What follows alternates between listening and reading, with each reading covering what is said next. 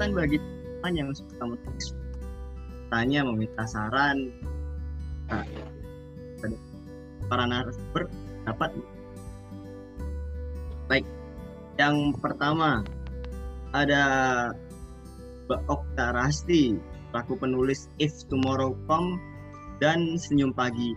Selamat sore Mbak Okta. Halo, selamat sore Mas Bima. oke lanjut kepada narasumber kedua ada Mbak Presi Ardian Andrian, iya Ah, panggil. Mbak V aja. Oh ya, enggak Kak V, baik Kak V. Pelaku penulis dari antologi tentang rindu, wah. Dan The Ya itu sebenarnya Faisal Udang dan kawan-kawan sih. Saya ikut nimbrung aja. Sore juga, eh adik-adik. Eh, yang ketiga, saya. Iya. Baru semua Mbak V. Oke, lanjut Iya, kepada beruntung kan nggak pembicara ketiga. saya. Ada Bapak Teguh Wahyu Utomo, seorang coach sekaligus penulis dari buku dan pemimpin redaksi mapnews.id. Selamat sore Pak Tom. Selamat sore. Seperti V tadi bilang panggil aja Kak ya. Awas kalau panggil Oh, Kak. ya. gitu. Kalau Panggil Pak. Baik, Dipanggil Kak semua ini ya. baik, baik. Nah, saya boleh iri kan ya? Oh iya iya iya Mbak. Boleh kok. Oke, boleh boleh. Oh, iya iya. Kak aja ya, lebih saja iya lebih akrab gitu. Eh, Oke, kalau begitu tanpa waktu, saya akan mulai ngobrol nih. Yang lain juga pada dulu. Santai, santai tentang how to be a good fighter dan nah, bagaimana cara untuk tulis karya tulis Pertama, saya ingin bertanya nih kepada khususnya Ya. Kak Fei, Kak Okta. Iya. Eh, gimana bisa diceritakan awal mula jadi kok tiba-tiba kepikiran jadi Dokter dulu deh yang jawab. Eh kita sweet aja gimana? Ayo aku pakai jempol. Bapak Iya pakai ada. apa? Aku pakai telunjuk. Eh, V dulu dong yang menang dong. Iya enggak, yang menang Oh menentukan. iya iya. Enggak. Oke oke. Eh, ya menjawab dari pertanyaan Mas Bima tadi ya. Kalau awal jadi penulis tuh sebenarnya nggak kepikiran buat jadi penulis. Jadi ya waktu itu tahun 2013 itu awal nulis If Tomorrow Never Comes itu ya udah awalnya cuma nulis aja punya kepikiran ide gitu. Nah terus karena aku suka bawa notes gitu kalau lagi nggak bawa notes ya pakai HP kan. Terus eh, udah jadi beberapa chapter gitu. Nah akhirnya eh, kok kepikiran buat ya udah gimana kalau dikirimin dulu aja ke penerbit gitu.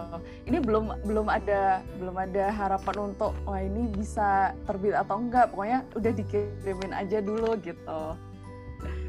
Nah terus abis itu ya alhamdulillah udah di eh, ditinjau sama penerbit sama editorku. Terus ya alhamdulillahnya wah ini layak terbit nih mbak. Bisa dilanjutin nih sampai selesai gitu. Ya alhamdulillah sih bisa terbit gitu sama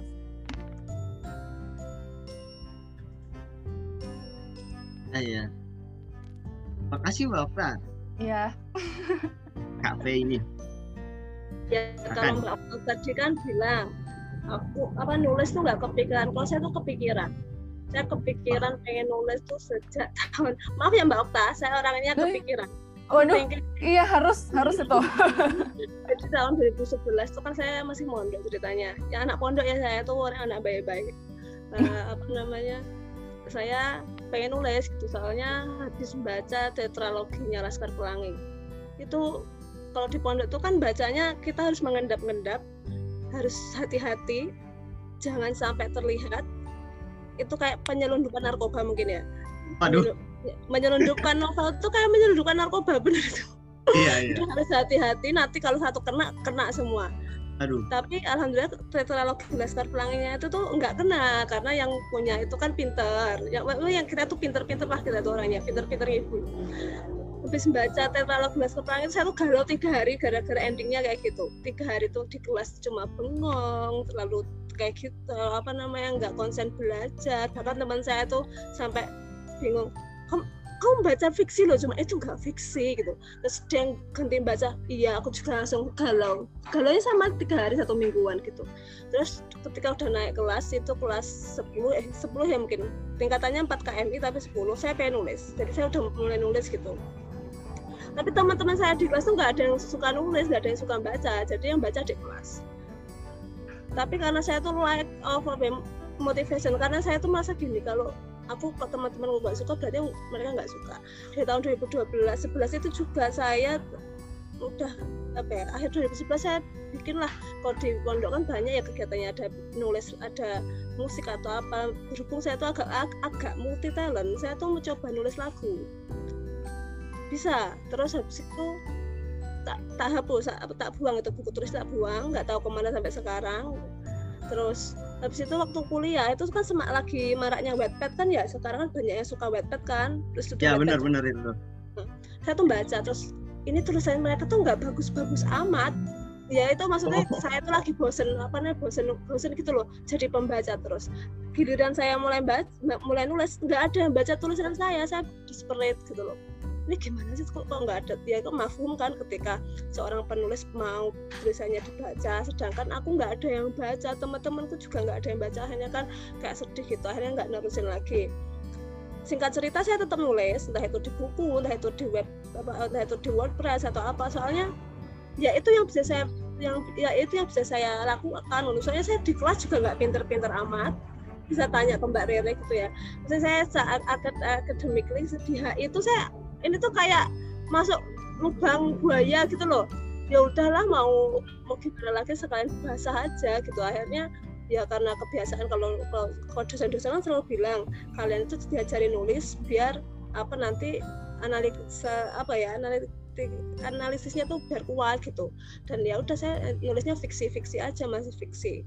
Terus di tahun kemarin itu saya mencoba nulisin nul, ngirim ngirim ke penerbit itu enggak itu ditolak. Ya mafum sih emang tulisan saya itu nggak bagus-bagus amat. Terus ada lomba lomba di kayak sayembara gitu loh yang 50 besar nanti akan dibukukan. Alhamdulillah itu uh, antologi pertama saya serkan saya pertama itu dimuat di antologi rindu. Lalu di tahun yang sama juga akhirnya gabung sama Pak Tom dengan nulis demi anak itu. Tahun ini alhamdulillah itu juga gabung sama Pak Tom ada dua antologi. Ya itu yang pertama udah baru aja kemarin bukunya selesai baru saja bukunya kekirim. Itu apa ya The Influencer. Saya cerita sedikit tentang usaha pondok saya dan yang yang yang yang mau dirilis ini masih masuk percetakan ini kayak flash short story gitu 300 kataan jadi itulah saya. Jadi menurut kalau kalau tanyain kenapa dulu bisa jadi nulis ya saya saya pengen saya pengen terkenal. Saya nggak saya nggak memungkiri ya saya, saya jiwa saya waktu kecil tuh ya saya pengen terkenal. Titik gitu. Tapi setelah gede akhirnya ya nanti buat mungkin bisa buat pengertian gitu loh buat uh, anak cucu saya gitu ketika dulu Mbah Fre Mbah Fresi ya lo udah bayangin Mbah Fresi Mbah gitu ya Mbak Fresh itu gimana sih gitu? Ya udah itu ada bukunya. Coba kamu baca tulisannya Mbak Fresh itu seperti itu. Kamu bisa gambar kamu bisa membayangkan Mbah kamu itu dulu seperti apa. Jadi akhirnya ya saya nggak saya nggak berhenti nulis meskipun ya belum punya buku sendiri. Tapi kan motivasi, motivasi saya itu saya ya itu nanti buat masa depan biar anak cucu saya itu tahu saya itu seperti apa. Ih, saya ngomongnya panjang banget. Nah, oh, apa ya? Saya agak cerewet saya itu uh, ya, saya mau tanya nih ke pada Kak Tom ya. Oh ya Allah. ya. Saya itulah. Saya bahkan kelihatan muda itu. Masih 18 tahun. Ah ya. ya. Tetap awet muda kok Kak Tom. Nah. eh Kak Tom. Oh Kak Tom, tolong, tolong iya, iya. Oke oke baik baik. Pada Kak okay. Tom nih, uh, pandangan Kak Tom sebagai coach sih mana pada para penulis tanya Mbak Frey sama Mbak Ta Iya gini, karena kebetulan dua-duanya itu pernah kuliah bareng saya, jadi saya cukup kenal dua-duanya. Ya, yang satu memang agak selengean, yang satu memang agak serius, macam-macam lah. Pokoknya, pokoknya yang saya tahu seperti. Kemudian setelah uh, setelah kami masing-masing punya jalan yang berbeda-beda, menempuh jalan yang berbeda-beda, uh, ternyata tiba-tiba Okta memunculkan karya yang ketika di Facebook saya lihat wah ini lumayan bagus lah. Karena kontak dengan penerbit gitu beberapa kali kontak dengan penerbit kemudian karyanya ditunjukkan bagus lah. Kemudian V juga gitu uh, beberapa kali karyanya saya intip aja saya intip kemudian akhirnya uh, ketika saya kontak gimana kalau nulis di nulis antologi bareng sangat dengan teman-teman gitu uh, Mbak V mau ya sudah ayo kita nulis bareng kira-kira seperti itu hasilnya lumayan bagus gitu. Judul Oke, itu aja jawabnya. apa Pak? Eh, Baca nih. kalau sejak pandemi ini ada kalau nggak salah 15 buku, udah lama banyak sekali. Jadi, oh, bentar, bentar. Ini beberapa contoh ya, jadi ada banyak sekali. Ini hanya beberapa contoh. Kalau yang bareng V itu ada dua ya V ya? Eh ada tiga ya, ada tiga. Yang satu Ya, punya anak yang kedua eh, apa di influencer yang baru saja terbit kemudian yang akan terbit itu eh, cerpen tiga 300 kata tanpa dia judulnya gitu. Jadi jumlahnya harus 300 nggak 300 Sangat, kata sangat, nggak boleh lebih sangat. nggak boleh kurang. Terus tidak ada satupun kata dia. nggak ada kata dia. Jadi dia nggak ada Oh, media nggak ada, diadakan nggak ada, terus apa diantar uh, diantar nggak ada, pokoknya unsur DIA nggak ada. Jadi semuanya harus uh, tidak ada tulisan DIA. Ini membuat penulis jadi berpikir dia harus nyari pengganti kata dia dia. Jadi tantangan harus ya Pak ya. dan harus membatasi diri ya harus harus membatasi diri tidak boleh lebih dari 300 kata tidak boleh kurang dari 300 kata jadi harus efisien harus uh, pinter-pinter nyari apa harus pinter berkreasi lah agar target 300 kata tercapai dan tidak ada kata dia sama sekali gitu. Oke gitu. Ya terima kasih informasinya waduh. Tidak boleh Hmm, lebih ya. dan tidak boleh kurang ya. Iya harus menyiksa pas. saya Iya. mikir iya betul. Harus karena itu harus kreatif. Gak apa-apa kok, mbak. Di, di HI udah dilatih kok. Kalau lebih bisa dikurangi juga itu. Bahaya sih. Eh dulu Ya. kalau kalau saya nggak boleh sama kreatif. Harus baik-baik kalau dulu ujian HI itu saya ingatnya harus eh, 500 kata ya kalau nggak wow salah itu harus mengkaitkan dari perspektif kayak gitu. Udah latihan duluan nih di HI. nah iya kali bisa di itu kan Iya. dikembangkan menjadi seorang penulis kan lumayan ini waduh Iya udah ada Terus ada- modalnya mas. ya jadi hari ini deadline berapa ribu kata gitu kan lumayan gitu Aduh kangen ngejurnal ya. kangen ngejurnal oh saya tidak Aduh. iya Fe. Kayak 2000 berapa lulus? 2017 ke 2021 ini wah nggak ngejurnal tuh ya, piye gitu. kangen, kangen sekolah sih sebenarnya kangen Kangen sekolah sekolah ya. Hmm. tapi kalau diingetin aduh nanti ada aduh aduh deadline gitu tadi Aja puyeng Fe. O- Oke, saya mau tanya nih, eh, inspirasinya dari Mbak Okta sama Mbak Frey untuk lanjut menulis itu mana? Cari inspirasi kan kadang, aduh, aku nggak bisa mikir nih. Hari ini capek banget, jadi itu gitu. Kita mikir kata padahal besok terus ada deadline dari terbit lah katakanlah cara nyari inspirasinya dari mana? Mau tanya. silakan mbak Okta dijawab Fe dulu, Fe dulu. Ya udah aku dulu ya. Iya Aku iya. Kan aku saya jadi saya tuh suka nguping.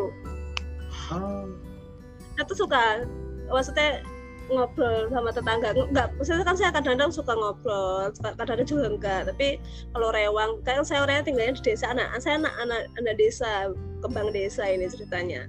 Apa namanya suka nguping itu loh. Enaknya ngupingnya tuh gimana ya? Ya rewang terus mau ke mana mau apa ngobrol arisan tuh bisa jadi bahan inspirasi. Kalau kamu kalian buka apa namanya Instagram saya sekalian promosi Dasi Andrian itu adalah hasil dari saya nguping. Kebanyakan tuh hasil dari saya nguping. Jadi ada ceritanya Mbak Ayah dan teman-temannya. Itu ya karena itu hasil daripada nguping kejadian-kejadian oh nguping dari sini oh dapat ini dapat istilah ini kayak gitu.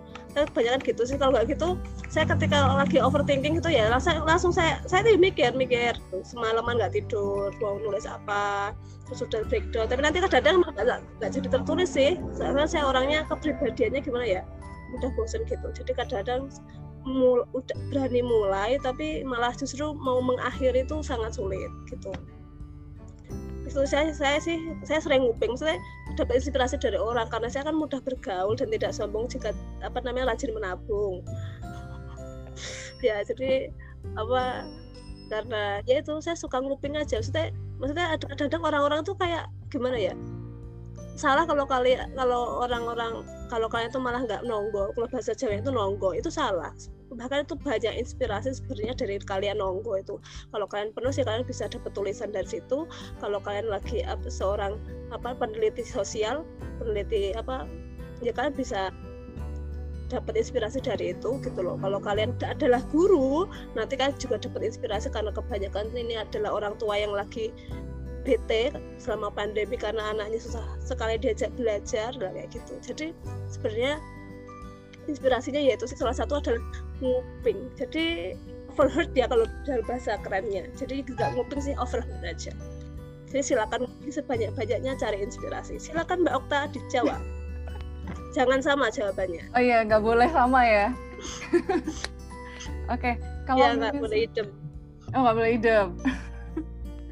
Oke, okay. kalau misalnya uh, proses kreatif, uh, karena gimana ya? Kalau dulu nih, aku tuh punya uh, buku gitu kan, buku kecil yang tadi aku bilang itu. Nah itu setiap aku punya ide aku tulis di situ, atau enggak di HP itu ada kan yang notes gitu. Nah jadi itu jadi harta karunku gitu. Jadi kalau butuh uh, sumber ide bisa kuliah di situ uh, berbagai ide ya, misalnya dari segi karakter atau momen kejadian lucu yang misalnya aku temui uh, pas lagi makan nih atau pas lagi jalan ke mana gitu sama temen. Nah itu uh, kalau nggak sempat langsung aku tulis ya nyampe rumah gitu, oh nggak lupa ya. nah uh, selain nulis gitu biasanya kalau uh, udah mau dikejar deadline nih sebenarnya uh, gimana ya kita itu harus harus fresh dulu kok pikiran itu jadi biasanya sih aku nonton nonton film. Karena sekarang udah banyak ya aplikasi nonton kan banyak banget. Apalagi era pandemi juga. Nah selain itu juga uh, hobi jalan-jalan dan makan sih kalau aku. Nah itu karena pandemi nggak bisa dilakukan akhirnya di rumah aja. Ya ya udah itu sih. Akhirnya uh, aku cuman nulis nulis di notes itu tadi aku kumpulin. Jadi ketika uh, lagi buntu atau benar-benar dikejar deadline oh ini uh, butuh berapa chapter lagi nih mbak? Ditunggu ya gitu. Nah itu uh, aku buka-buka lagi gitu sumber harta karunnya. Nah jadi itu uh, untuk untuk proses kalau misalnya dikejar deadline gitu ya. Kalau misalnya biasa aja, jadi punya ide terus nulis, nah ngawalinnya sih uh, selain buka notes, selain jalan-jalan, makan gitu ya, berburu kupon voucher dulu dari GoFood gitu. Oh iya mbak itu. Iya, itu Wajib penting itu. itu. penting itu. iya penting itu. Nah, jadi uh, setelah udah fresh baru bisa mulai wah ini kepikiran pengen bikin genre selain romance lah apa gitu ya yang uh, yang pengen aku tulis gitu. Kalau horor sih kayaknya enggak ya, karena aku sendiri kalau mau nulis tuh kayak gimana gitu. Akhirnya ya genre lain yang yang ingin aku tulis aja sih, Mas. Nah itu selain uh, setelah mengawali terus ngelanjutinnya itu yang yang tantangan bener katanya V ya. Kalau misalnya kita udah nulis ya melanjutkan dan mengakhiri itu adalah tantangan berat sebenarnya. Jadi uh, gimana caranya kita bisa uh, fokus terus istiqomah gitu ya melanjutkan cerita itu. Karena kadang uh, awal kita mikirin ceritanya gimana lanjutannya bisa beda loh. Akhirnya juga bisa beda gitu. Nah itu yang harus tetap di maintain gitu sih sampai akhir bab. Ya. penasaran nih.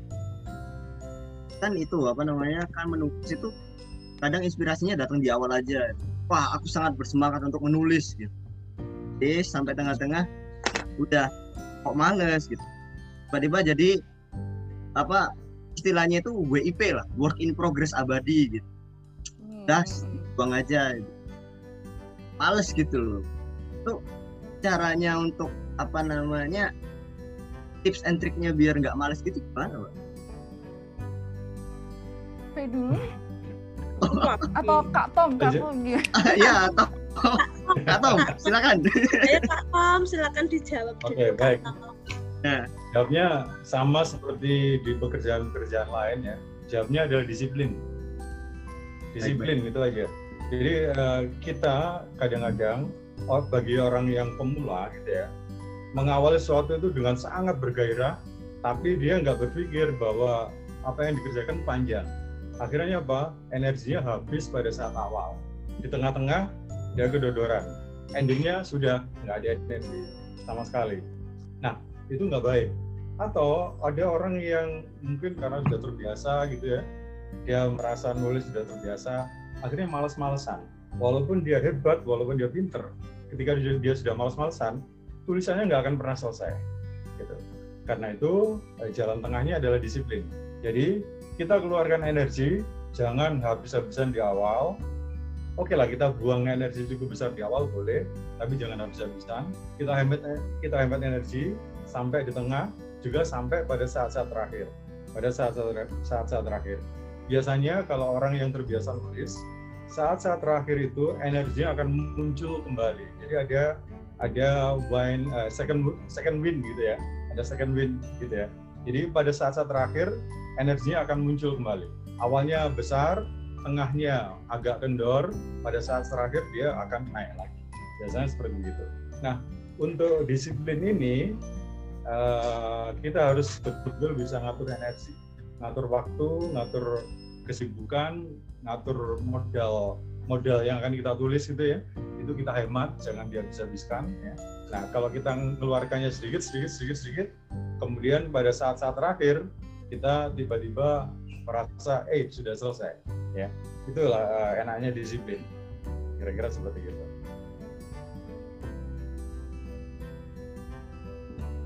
Baik baik ya saya harap kepada para peserta ditulis ya tadi. Penting sih menurut saya itu. Kadang sering terjadi itu pak. Beneran itu. Ya. banget gitu tiba-tiba tahu-tahu lah deadline. Aduh buntu. Udah sekali itu. Kenapa saya bisa cerita begitu? Karena saya dulu sudah mengalami semua. Oh. Saya sudah mengalami itu, jadi jadi ketika mahasiswa saya juga sama seperti seperti teman-teman gitu. Awalnya juga kacau-kacau, mengerjakan hanya pada saat deadline itu biasa. Ya. Tapi setelah ya, biasa ya, Pak. setelah semakin lagi, semakin merasa, saya merasa disiplin itu cara yang cara yang paling tepat untuk mengatasi uh, apa uh, masalah-masalah kehilangan energi tadi kira-kira seperti itu. Kalau biasanya uh, ngerjain deadline tuh Pak, kalau sama jurnal tuh di McD Pak biasanya nongkrongnya sampai di diusir berjam-jam ngejurnalnya. iya, the power of deadline gitu. Iya, iya. Iya, betul.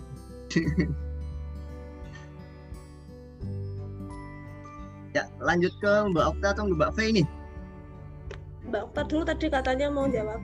Oh gitu, ya silakan. Oh ya, uh, menanggapi ini ya apa uh, semangat ya tentang ya. semangat ya. menulis.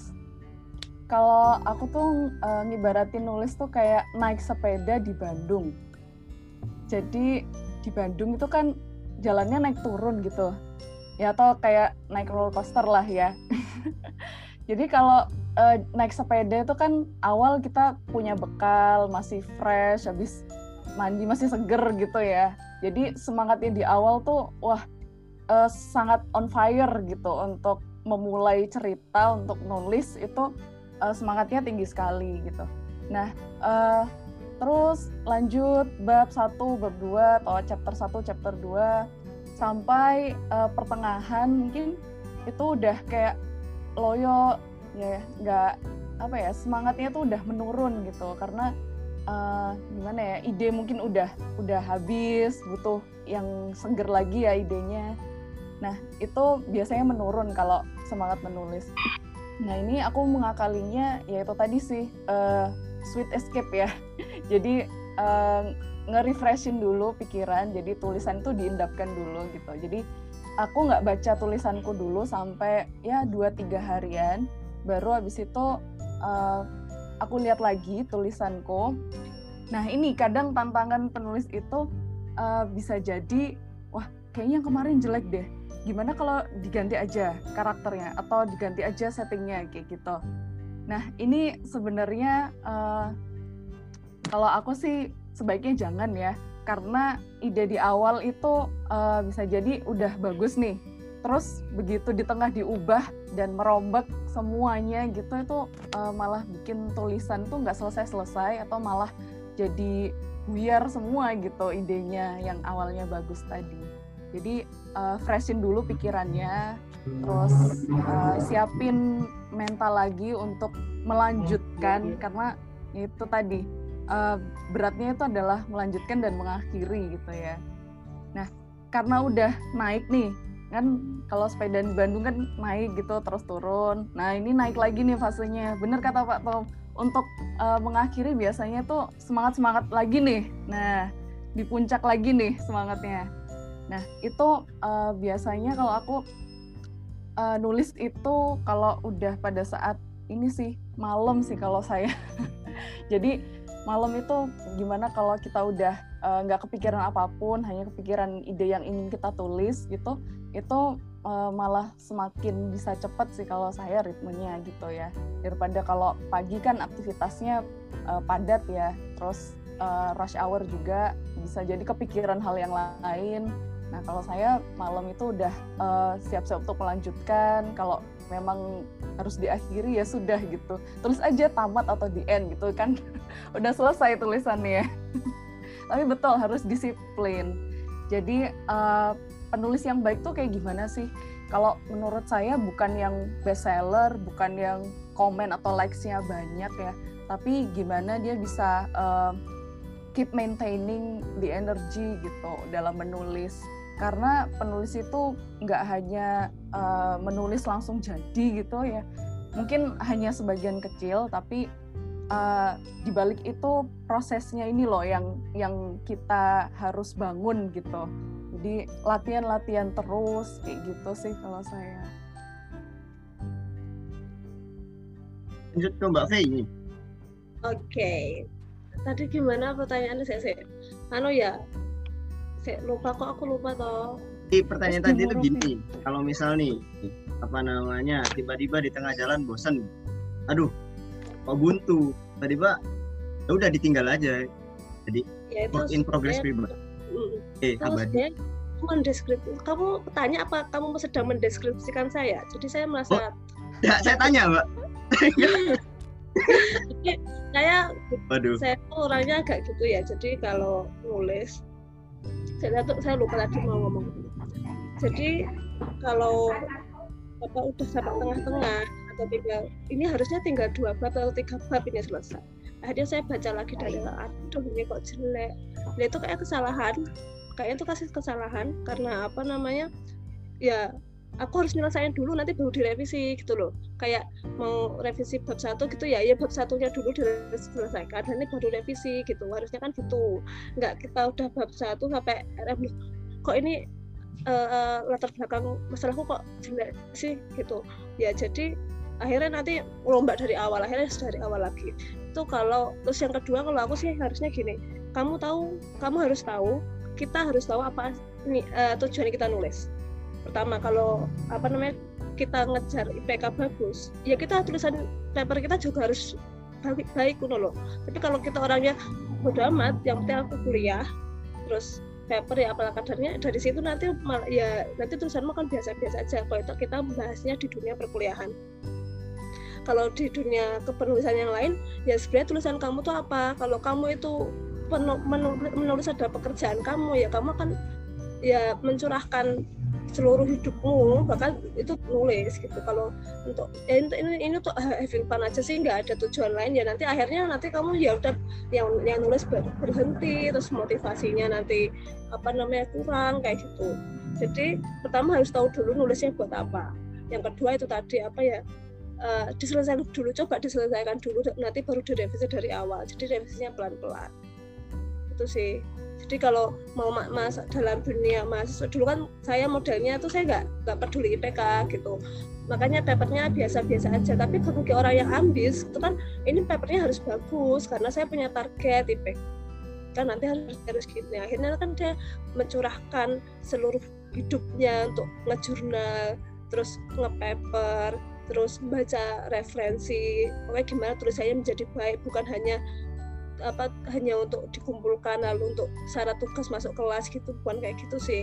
Jadi harus tahu tujuan nulis dulu. Jadi tujuan itu buat apa nulis? Kalau nulis sebagai pekerjaan ya mau nggak mau ya itu udah jadi pekerjaan. Kamu nggak nulis kamu nggak makan.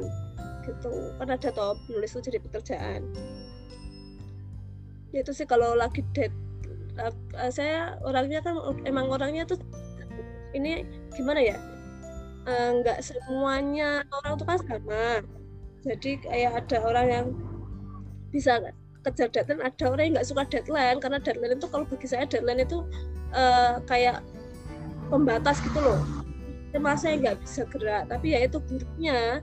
Nanti ketika moodnya down nanti akhirnya ya down. Tapi menurut saya deadline itu tetap harus ada gitu. Ada checklistnya. Saya hari ini harus nulis seribu kata. Udah seribu kata tok meskipun kamu lagi on fire ya udah seribu kata toh nanti daripada kayak kata kayak Pak Tom nanti semangatnya habis di tengah jalan gitu. Ya udah kayak seribu kata.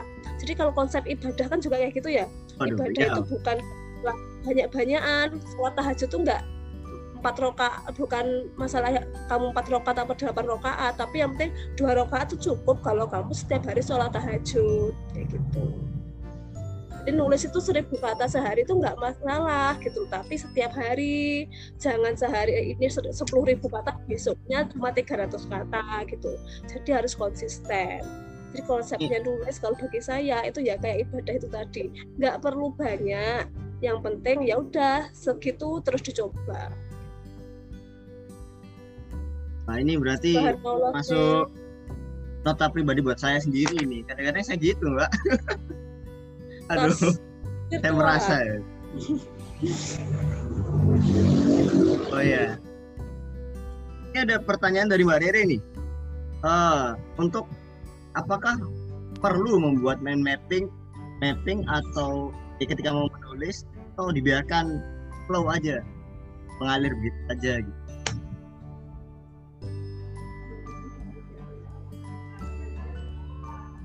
Kamu Kak Tom dulu mungkin. Kak Tom dulu, Kak Tom dulu. Iya, kata. Saya Mbak Rere, jadi saya diem. Aduh. Mbak Rere kan? Gimana? Bukan saya ya. kan? iya nih. Siapa Mas Bimo? Tanya ke siapa Mas? Ya, saya itu aja deh ke Pak Kak Tom selaku coach nih. Oke, okay, baik, baik. ya. Kalau ditanya, uh, Baik, kalau ditanya apakah mind mapping itu perlu, ya perlu, ya perlu bagi yang biasa melakukannya. Ya, jadi ketika kita menulis, kita memang harus membuat draft. Draftnya itu apa ya? Bagian awal kita akan nulis apa, kemudian dari bagian awal itu kita breakdown jadi beberapa sub lagi. Kemudian bagian tengah kita mau nulis hmm. apa, bagian tengah itu kita breakdown lagi menjadi beberapa sub. Ending juga gitu, kita juga uh, apa yang akan kita tulis, kemudian masing-masing kita bagi beberapa sub misalnya kayak gitu. Dan masing-masing sub itu harus saling mendukung dan harus saling terkait. Yang atas didukung oleh yang bawah. Yang bawah tadi didukung oleh yang bawahnya lagi. Itu saling terkait seperti begitu. Karena itu mind mapping itu diperlukan lewat draft tapi bagi orang yang terbiasa menulis mind mapping itu tidak harus dibuat gambar. Karena dia sudah terbiasa menulis maka mapnya itu sudah ada di otaknya jadi nggak perlu harus buat draft seperti yang kalau kita lihat di Tony Bosen tuh kan dia harus pakai gambar-gambar ya gitu. Nah itu itu bagi yang belum terbiasa boleh. Tapi bagi yang sudah terbiasa menulis itu sudah ada di otaknya. Jadi tinggal comot-comot aja di otaknya. Jadi otaknya ini sudah isinya file-file file. Ada folder ini folder ini folder ini. Tinggal ngambil file mana di folder mana file mana folder mana tinggal ditaruh di tulisannya. Kira-kira seperti itu. Baik baik. Ya itu Oke.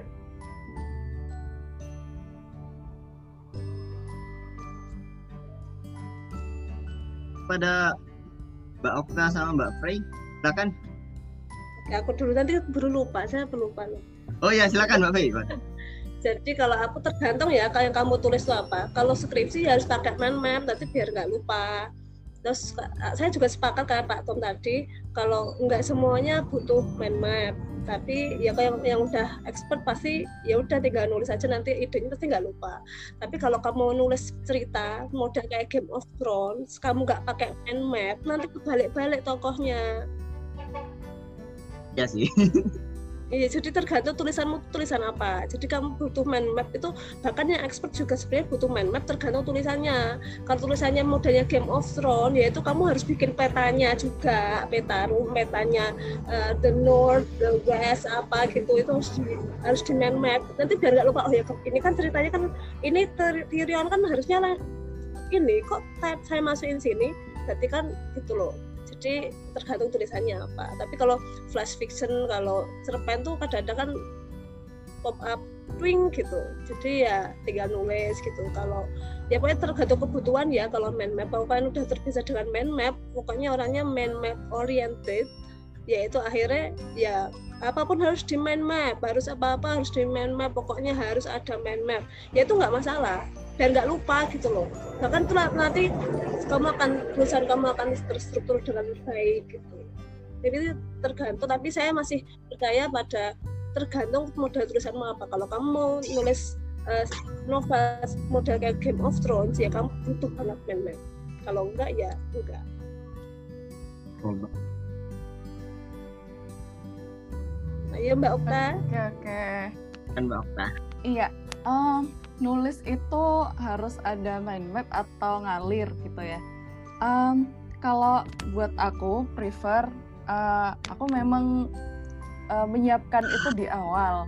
Tapi memang balik lagi sih yang mau ditulis apa bener V juga. Jadi uh, kalau misalnya yang mau kita tulis itu oh udah langsung toing tadi ya. Nah, ya udah nih langsung aja uh, hajar aja Microsoft Word-nya gitu, blank space-nya itu langsung kita ketik aja gitu. Tapi kalau uh, biasanya ya proses yang aku jalani itu uh, aku harus riset dulu di awal. Jadi uh, aku menciptakan karakter atau penokohannya, terus settingnya juga, plotnya kayak gimana. Karena setiap penulis pasti harus punya riset, harus ada amunisinya lah untuk menulis gitu ya. Jadi uh, untuk dibilang draft, draft awal uh, itu aku punya dulu. Jadi aku tulis gitu ya di uh, selembar kertas atau enggak uh, lewat digital aja sih. Nah uh, setelah aku punya semua amunisi itu, aku mulai menulis gitu. Jadi um, kalau mau dibilang mind map oriented sih sebenarnya enggak karena uh, enggak selalu riset dulu sih kalau aku. Jadi uh, bisa riset dulu, bisa ngalir gitu sih. Tapi kalau enjoy yang mana, sebenarnya kalau kita udah prepare, udah lebih siap, pasti nulisnya akan enak ya. Setiap penulis pasti riset dulu kok di Lestari, terus Terelie itu juga uh, riset dulu pastinya. Baik yang nulis fiksi maupun non fiksi. Non fiksi apalagi ya, karena dia kan harus uh, butuh data yang kuat nih untuk uh, explain something gitu kan. Nah, kalau misalnya untuk ide tulisan itu Halo? Halo Mbak, Suara Masuk. saya jelas. jelas jelas. Jelas, jelas. Oke, oke. Ya, oke baik. Saya lanjutkan ya. Jadi kalau misalnya ide itu sebenarnya bisa apa aja. Tapi memang setiap penulis itu punya sudut pandang spesial kalau saya bilangnya. Jadi eh, berpikir out of the box, kita mau nulis sesuatu dari sudut pandang tertentu atau yang spesial yang tidak dimiliki penulis lain. Nah, itu jadi eh, modal utama dalam menulis cerita. Kalau menurut saya seperti itu. Nah, kalau menemukan ide kan tidak sulit ya, banyak sekali ide itu berserakan di mana pun. Bahkan yang tadi Faye bilang mak twing gitu langsung muncul itu bisa saja gitu. Nah, jadi langsung nulis aja sih. Kalau saya pede aja nggak usah mikirin eh, gimana ejaan EYD-nya, gimana eh, diksinya, gimana cara menulis kalimat yang baik dan benar susunannya itu nggak usah dipikirin dulu gitu langsung aja nulis itu sih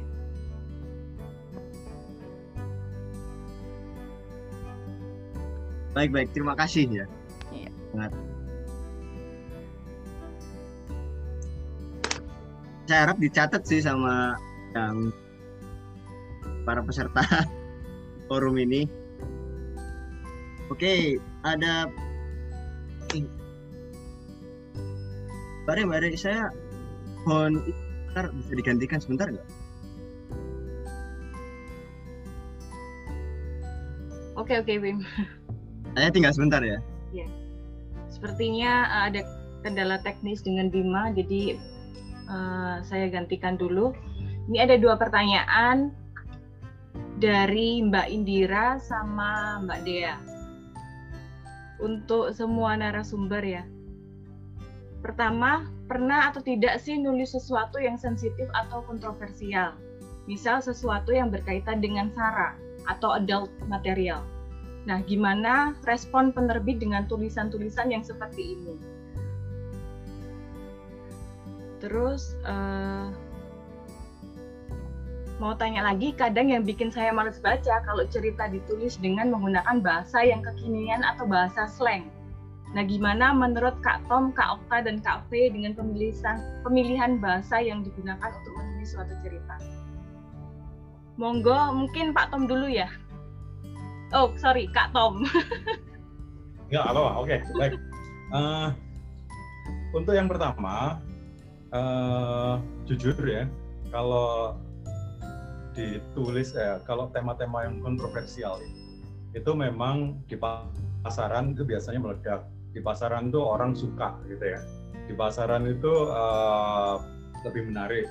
Dan kadang-kadang apa yang kontroversial itu bisa mendobrak tatanan yang sudah ada, kemudian kita dobrak lewat tulisan yang aneh-aneh itu, kan misalnya SARA, misalnya content dan lain-lain, itu biasanya akan menjadi uh, dobrakan yang berat. Ya. Tapi nurani saya, saya sebagai penulis ya nurani saya, uh, kalau saya harus begitu, saya harus hati-hati betul, hati-hati betul, ya, karena uh, iya kalau yang saya tulis itu nanti dampaknya bagus, ya kita nggak pernah tahu dampak itu kalau sebelum terjadi ya. Jadi saya harus harus mikir-mikir dulu. Kalau memang nanti saya pikirkan itu dampaknya jauh lebih banyak nggak bagusnya, lebih baik saya akan menahan diri. Ya, tapi kalau memang dampaknya itu kira-kira uh, bisa memberikan terobosan-terobosan yang baru, oke lah, nggak apa-apa. Tapi kalau misalnya dampak sosialnya itu uh, lebih banyak gurunya, ya, nah untuk menulis itu. Dalam beberapa beberapa hal ketika saya uh, dulu ya satu uh, satu cerita kecil ketika saya masih jadi wartawan ketika era online masih belum ada ketika akses ke media, ke informasi itu hanya ada di beberapa media tertentu gitu ya maka ketika ada teman saya menemukan kasus uh, di tempat sampah itu ada kaki dan kepala tikus di tempat yang yang apa sentra pembuatan pangsit gitu ya. Maka secara naluriah sebagai wartawan dia nulis eh, menelusuri kok ada bangkai tikus yang nggak ada kepalanya dan nggak ada kakinya? Nah badannya di mana? Gitu.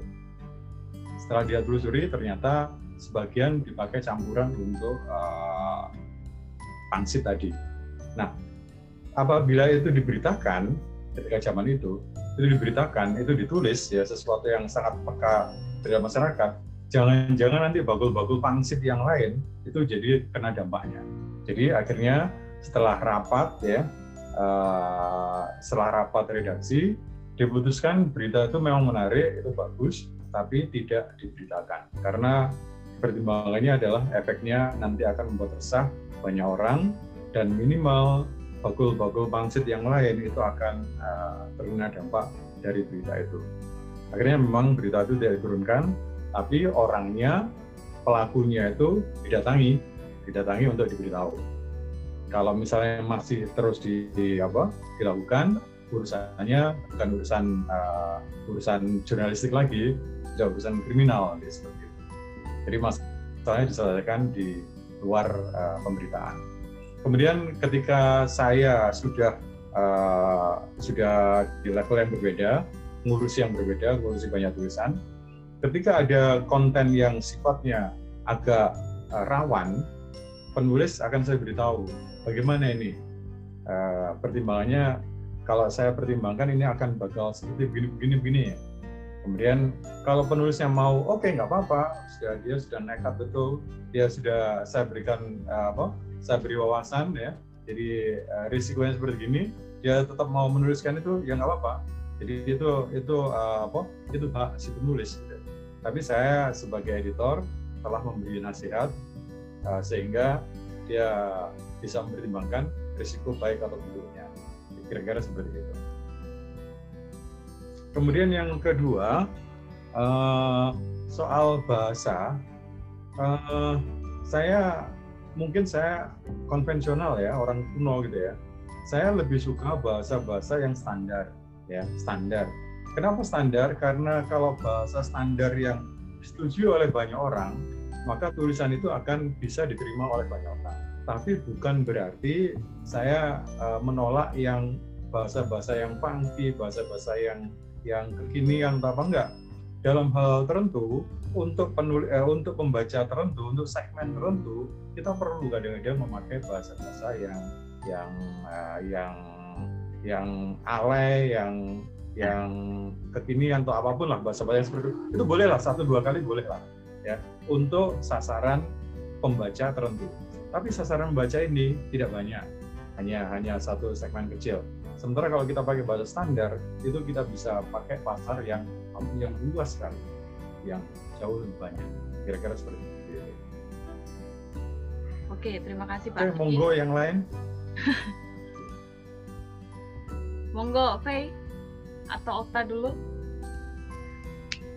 Ya. Uh, Oke, okay. uh, kalau saya menanggapi tadi ya, kalau misalnya pernah nulis yang tema atau konten kontroversial apa enggak, uh, ini jujur saya pernah menulis tapi uh, belum sempat saya kirimkan ke penerbit.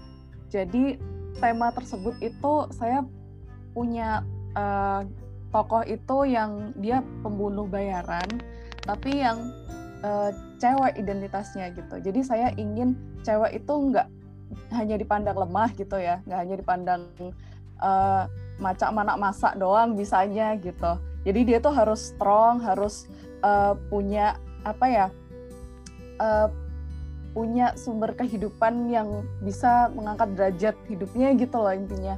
Nah itu sempat saya tulis, tapi masih jadi draft aja gitu. Karena benar Pak Tom tadi, saya tuh juga mikir kalau misalnya dikirimkan ke penerbit nih, apakah uh, penerbit akan setuju untuk menerbitkan buku saya?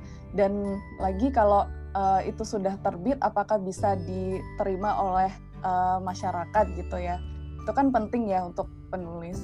Nah, uh, udah nulis nih karena saya cuman kepikiran itu tadi sih saya punya ide terus ya udah nulis aja gitu kan. Udah riset juga. Nah, uh, menurut saya kalau untuk menulis tema kontroversial gitu uh, harus dipertimbangkan lebih lebih lebih lagi untuk uh, menerbitkannya karena uh, memang beberapa penulis itu dia kan punya genre masing-masing, punya uh, preferensi masing-masing ya untuk menulis. Nah ini uh, ini tahun 2019 kalau nggak salah itu ada beritanya tuh buku Harry Potter itu di Amerika uh, tidak diperbolehkan untuk dijual dan di perpustakaan sekolah itu dihilangkan gitu. Nah ini kan kontroversial ya. Karena yang kita tahu cerita Harry Potter tuh uh, menarik kan ya. Dan seru lah intinya. Saya juga suka nih nontonnya dari uh, seri yang pertama sampai yang terakhir gitu. Nah ini kenapa uh, di sekolah tidak boleh bacaan untuk anak-anak gitu untuk uh, siswa-siswinya? Karena memang uh, menurut uh, ya sebagian pendeta di sana itu uh, mengandung sihir yang yang bisa mendatangkan roh jahat gitu atau yang dark dark world gitu ya. Nah jadi uh, itu salah satu uh, novel yang kontroversial menurut mereka. Nah untuk menulisnya sendiri itu tadi sih karena uh, penulis punya genre masing-masing, punya preferensi masing-masing. Ya menurut saya uh, itu dikembalikan lagi ke nurani uh, penulisnya gitu. Saya karena ya udah enjoy nulis, uh, ya udah sebenarnya jadi tulisan aja gitu. Sebenarnya sayang memang karena udah uh, udah nulisnya hampir rampung saya, terus uh, udah riset juga. Tapi ya memang kalau untuk tema kontroversial kan uh, di Indonesia sendiri tidak mudah ya untuk uh, uh, untuk sebagian masyarakat itu mengkonsumsi atau membacanya gitu. Memang meledak, memang bisa booming. Tapi balik lagi kalau uh, sisi negatifnya lebih banyak ya mending uh, tidak bisa dikonsumsi kan akhirnya bacaan tersebut gitu. Nah, untuk yang kedua, uh, untuk gimana ya, nulis dengan bahasa slang ya atau bahasa kekinian. Kalau saya sendiri uh, menulis itu tergantung karakternya atau tokohnya.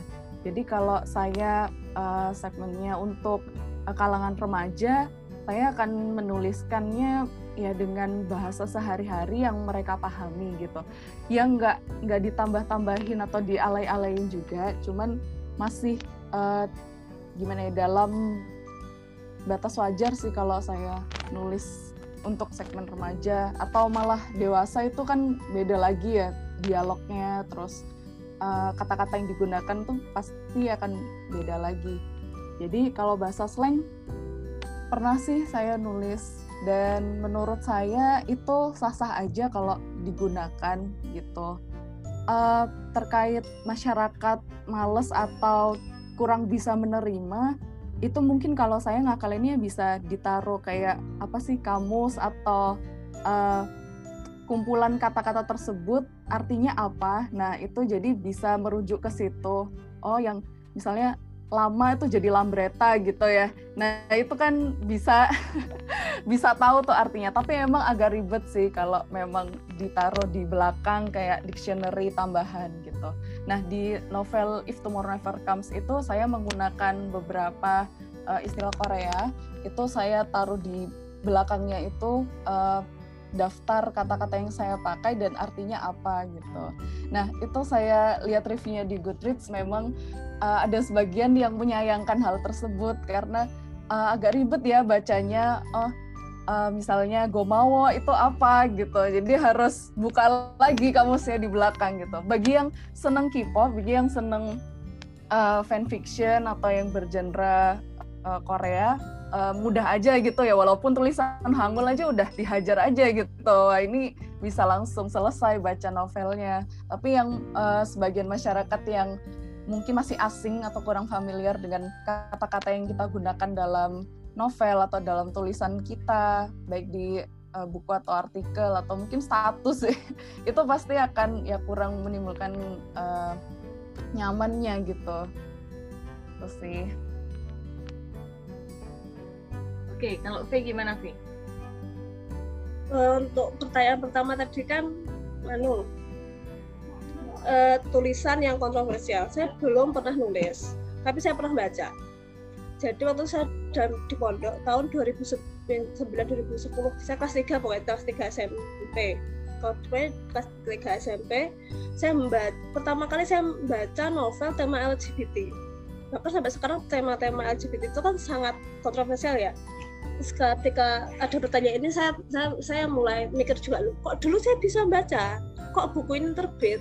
Terus akhirnya saya mikir tadi oh ya kan ada self publishing jadi ada uh, dipublikasi gitu dicetaknya indie kalau udah indie itu kan berarti udah suka-suka yang penulisnya yang apa namanya penerbitnya tinggal nyata aja gitu loh. Udah ada harganya ini mau berapa lembar mau berapa eksemplar gitu saya benar-benar baca bukunya kecil saya lupa judulnya apa. Dan itu waktu saya di apa namanya saya di pondok dan saya baca itu hampir semua anak pondok itu baca kan pondoknya kecil kan.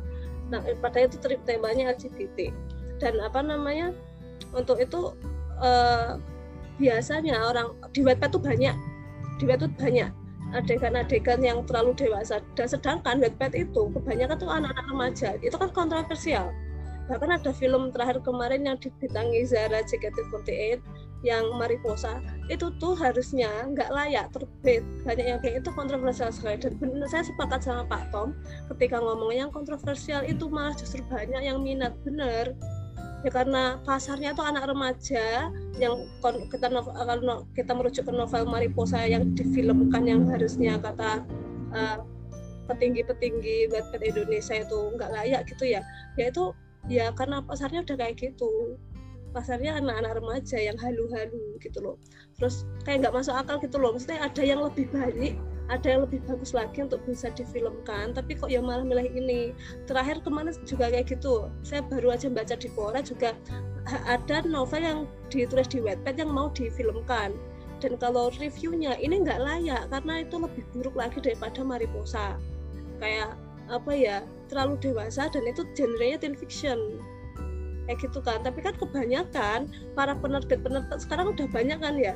Ada penerbit bermunculan. Kan itu nyari yang mana yang di website itu banyak yang dibaca. Karena sudah pasti nanti yang PO banyak. Yang beli sudah udah, udah pasarnya udah ada. Jadi nggak nyari-nyari pasar gitu loh. Ya gitu. Jadi kalau menurut saya nulis masa masalah nulis sesuatu yang kontroversial ini ya pasti ada tetap akan ada. Karena ya ada itu di indie publishing ada apa namanya bisa kita bisa anu apa nyetak sendiri. Yang penting kita punya uang gitu kan.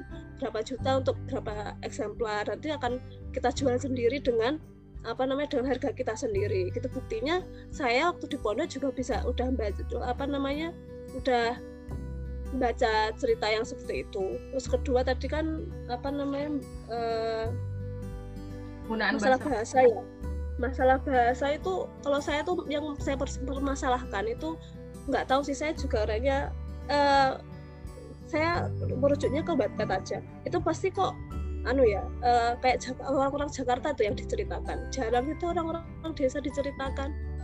Iya mbak. Jadi kayak iya ya ini gimana toh? Saya tuh hidup di sini nggak relate gitu loh. Jadi kayak saya saya ya saya jujur saya nggak baca novelnya Ikan Atas. Saya nggak relate sama ceritamu mbak. Maaf nggih gitu ya. Coba kamu ceritakan tentang ya nggak mereka nggak tahu sih. Yang masalah bahasa tuh itu. Karena bahasa lu gue ente antuma antum itu. Eh itu bahasa bahasa lain. Itu yang dipermasalahkan ya kenapa kok Jakarta terus langsung jeplak kuliahnya di UI enak banget kuliah di UI gitu. Iya kan kuliah di novel novel eh, kalau di novel novel kan gitu kan jeplak kuliah di UI jeruk kedokteran enak banget nih anak nggak pernah mikir nggak pernah anu ya gitu. Tapi kan ya itu yang dipermasalahkan ya pasti ini aku pribadi kenapa harus Jakarta sentris gitu loh? Makanya saya nyari cerita itu yang kayak hiburan kalau di Twitter ada Jawa Fest tuh udah hiburan loh. Cuma orang-orang Jawa aja yang tahu yang paham. Nah kan sampai teman-teman orang-orang lain aku tuh pengen paham ini artinya apa tuh gitu. Saya ya ya itu tadi novel-novel di Indonesia itu masalahnya bukan di bahasanya sih menurutku tapi kenapa di ibu, ibu kota aja itu settingnya. Sangat kan sangat-sangat disayangkan padahal di kehidupan di desa kan banyak serunya kayak di film Tile itu kan seru ya gitu, oh iya mbak bener film Tile gitu gitu kan. Tapi sayangnya orang-orang tuh kayak fokus gimana penggunaan lu gue itu terus tetap ada dalam bukunya. Jadi itu sih yang saya sayangkan. Kenapa kok ya mbok ya yang lain aja yang lain lah gitu loh. Yang bikin saya nggak nggak relate gitu loh. Saya hidupnya di Ponorogo kotanya masuk lagi terus di gunung tinggi aduh dingin itu nggak relate gitu kan padahal orang-orang pengen mengambil makna itu karena dia merasa oh iya saya itu mengalami gitu Ya. ya sih itu Oke, saya kembalikan ke Bima ya. Monggo Bim. Terima kasih banyak Mbak Rere. Saya, saya mohon maaf tadi ada kendala teknisnya tadi. Eh, Oke, lanjut ke pertanyaan dari Mbak Dea nih untuk Mbak Fei maupun Mbak Okta ya. Untuk cerita fiksi, pernah nggak ada ide atau tema dari diri sendiri yang mempengaruh apa atau pengaruh atau tren tiba-tiba berubah? Baik Fei maupun Okta memilih pertahanin cerita di ide awal atau ganti atau ide baru yang tadi ditulis dulu dibuat ke cerita lain. Dan pertanyaan kedua, tanya lagi terkait set. Biasanya Mbak Okta maupun Mbak Fei melaku- melakukan riset itu sejauh apa atau sekompleks apa nih? Misalnya tahu kondisi suatu negara, kondisi politik, apakah dia berperang atau enggak, instansi, kota dan lain-lain yang mendukung ceritanya tadi. Terus riset apa yang kalian lakukan? Ya, silakan dijawab. Ya sih ini. Ya. Bagus. Silakan. Eh, Oke, kalau menjawab dari pertanyaan Mbak Dea tadi ya, kalau Ya. misalnya eh, ide itu apakah di awal atau ganti akhirnya pada akhirnya, ini eh, relate banget sama saya. Jadi eh, yang ketiga ini sudah saya kirimkan ke penerbit ceritanya. Nah, terus eh, editor saya itu eh, bilang ke saya gitu ya setelah meninjau eh, cerita saya itu, "Eh, Mbak ini kok eh, ada ada cerita yang kayak nggak nyambung gitu sama cerita yang part awal gitu. Eh, gimana kalau begini? Nah, beliau eh, menyampaikan beberapa saran gitu ya. Nah, eh, saya kalau dalam menulis itu ide sudah saya eh, draft di awal seperti yang tadi saya eh, ceritakan ya. Jadi saya riset dulu. Nah, sudah nulis nih sampai pertengahan. Nah, itu kan eh, nggak bisa langsung sekali duduk ngetik gitu langsung selesai gitu kan nggak bisa. Jadi eh, saya cicil dulu gitu. Nah, kalau misalnya nulis itu eh, saya nggak terpatok untuk di awal sudah nulis begini kok akhirnya berbeda gitu enggak jadi ya udah apa yang kita eh, ingin tulis di awal saya nulis aja ngalir gitu. Nah, perkara nanti kan ada beberapa orang yang meninjau tulisan kita atau kalau misalnya istilahnya proofread gitu ya atau editor kita meninjau tulisan itu. Nah, dirasa kok oh, ini lebih cocoknya begini ya atau ini lebih masuknya begini ya, lebih bagusnya begini. Nah, itu bisa kita pertimbangkan untuk beberapa bagian untuk diubah gitu. Uh, Kemudian kalau masalah riset, sedalam apa atau sejauh apa risetnya dan bagaimana? Kalau saya menulis itu risetnya uh, karena sekarang nggak mungkin bisa jalan-jalan keluar ya, karena lagi pandemi juga. Sekarang saya cuman risetnya lewat uh, laptop aja atau lewat HP. Juga uh, mungkin dari pengalaman-pengalaman yang sudah pernah saya tulis di notes itu, itu jadi uh, resource yang penting banget gitu dalam ide penulisan. Jadi um, untuk riset ya saya googling, terus um, beberapa saya lihat uh, panduan kalau misalnya ada di buku, misalnya saya settingnya pengen di Paris nih. Nah itu saya juga riset bener, oh ini letaknya dekat Sungai Seine atau eh, ini letaknya gimana ya strategis atau enggak untuk uh, membangun cerita dalam novel yaitu saya riset gitu. Jadi selain uh, googling terus baca buku ya paling dari itu tadi sih yang notes itu tadi gitu risetnya. Terima kasih, Dokter. Nah kan Mbak Fei dijawab. bukan note dulu. Saya kan lupa. Masalah ide ya. Jadi itu saya tuh orangnya selalu punya ide biasanya kan saya suka nguping ya ceritanya tadi. Selalu punya ide kadang-kadang tuh pengen nulis apa gitu langsung nulis malam itu juga. Tapi kadang-kadang tuh ya nulis ada kemarin tuh nulis apa ya kalau saya lagi depres ya bahasanya depres depres lah pokoknya lagi nggak enak gitu pikiran nggak enak akhirnya saya nulis ya ya tulis saya itu depres banget.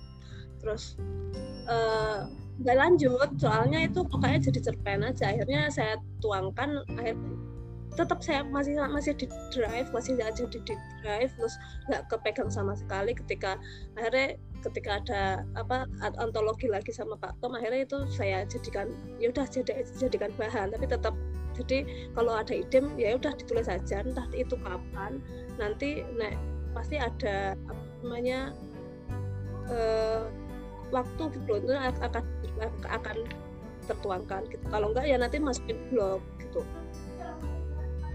terus uh, masalah apa ini? Sejauh mana riset. Bisa saya itu orangnya sangat suka sekali riset tentang judul. Kema kan saya ini lagi ada proyek punya saya sendiri jadi memang tinggal beberapa part sih selesai tapi mandek gara-gara satu dan lain hal. Saya tuh mikir judul itu pernah tuh sampai dari jam 11 malam sampai jam 3 pagi buat riset judul. Pokoknya gimana judulnya ini saya tuh harus uh, sesuai dengan apa namanya cerita saya. Soalnya kan saya modelnya anu nulis cerita dulu judulnya nanti. Tapi saya pengen judulnya itu juga bermakna gitu. Jadi ya biasanya saya riset tuh bukain bukain laptop buka browser buka ini buka ini buka quotes quotes gitu ya sejauh itu. Kalau untuk, untuk riset tulisan saya kan orangnya suka nulis apa yang saya lihat saya rasakan. Saya tuh nggak pernah nulis sesuatu yang nggak saya rasakan. Soalnya itu kayak apa ya ya kamu ya nggak bisa relate aja. Nanti tulisannya malah jelek kalau semuanya nulisnya apa uh, kayak kayak apa namanya sesuatu yang nggak pernah saya rasakan. Kayaknya kayak hidup di Jakarta. Saya kan nggak pernah hidup di Jakarta. Saya juga nggak bisa dong nulis tentang kehidupan anak kota gitu. Terus apa namanya kalau nulis saya tentang dunia pondok gitu ya ya saya riset harus riset lagi. Oh ya dulu uh, ada apa sih? Saya pada ya saya main ke pondok lagi. Saya lihat anak-anak itu santri-santri ngapain? Oh ternyata dulu saya gini. Jadi riset saya itu lebih ke situ. Sesuatu yang saya alami ya saya kayak flashback lagi saya ulangi lagi saya main itu riset saya sejauhnya di situ. Kalau browsing itu biasanya saya untuk menentukan judul sih gimana saya nanti uh, judulnya itu bisa bermakna gitu. Meskipun ya kayaknya biasa aja. Terima kasih uh, saya mau nanya ini kepada Kak Tom. Pelaku ya, coachnya ya. siap. kan apa namanya ya. tadi itu ada penulis itu kan biasanya melakukan riset gitu. Terkadang itu apakah seorang coach itu bantu? Kalau misal aduh editor saya sing nih kira-kira ada ide apa yang bisa dibantu gitu? Atau kalau nggak gitu kan ya soalnya teman saya kan juga tanya kalau tulisannya kan biasanya dicerahkan ini berapa lembar gitu diserahkan ke editor saya editornya pun nggak tahu itu editornya ngapain. Apa yang dilakukan oleh seorang coach tulisnya gitu? Silakan. Baik. Baik jelas uh, karena saya pada peran sebagai editor gitu ya maka saya hmm. akan melakukan riset. Jadi saya tidak akan langsung percaya tulisan orang. Jadi tulisan orang itu misalnya memberikan fakta seperti begini gitu ya maka saya cek dulu kadang-kadang. Ini benar nggak? Cocok nggak dengan uh, kondisinya? Jadi kalau memang ternyata nggak cocok, biasanya saya beritahu, saya beritahu penulisnya, ini yang benar bagaimana. Kemudian biasanya dia akan ceritakan dengan versi dia. Setelah itu baru saya akan coba uh, menyesuaikan apa yang uh, fakta yang akan diungkapkan versi dia dengan fakta yang apa yang dapatkan dari riset saya. Kemudian baru saya cocokkan pada saat editing. Jadi naskahnya akan saya perbaiki lewat cross check tadi. Biasanya seperti itu. Kecuali pada uh, data-data yang sifatnya sangat personal. Kalau yang sangat personal itu yang tahu hanya penulisnya. yang umum-umum bisa saya rubah, tapi kalau yang sangat personal itu saya nggak akan berani rubah. Karena itu adalah uh, privacy si penulis, eh, uh, apa? Properti si penulis gitu ya. Jadi milik penulis sendiri. Yang saya mungkin nggak tahu, yang mungkin orang lain nggak tahu. Justru apa yang ada di apa yang dimiliki oleh si penulis itu yang sangat khas, yang sangat unik, yang tidak diketahui orang banyak, bisa jadi itu informasi yang menarik. Jadi kalau yang umum-umum saya akan reserve, kalau ada yang salah saya akan apa konfrontir gitu ya. Kemudian apa pendapat dia, kemudian apa yang saya dapatkan dari research itu saya padukan pada saat editing. Tapi kalau yang betul-betul sifatnya personal, yang miliknya si penulis itu sendiri, saya nggak akan lupa. Karena siapa tahu itu berguna untuk orang lainnya. Kira-kira seperti itu, Mas. Makasih. Sangat bantu itu. Dan Oke. itu sering saya lakukan. Sangat Oh. sering saya lakukan.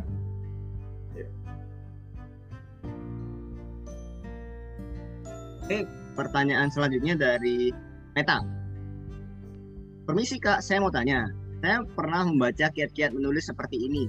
Jika sudah sel- selesai menulis satu bagian, kan tulisan itu dan kembali setelah seminggu atau lebih. Lalu kamu akan lebih bisa memperbaikinya daripada langsung kali aja. Apakah kakak-kakak pernah menerapkan itu? Atau apakah salah satu teknik yang bagus untuk mulai menulis? Wah. Silakan dijawab. Siapa yang jawab dulu? Oke dulu mungkin ya.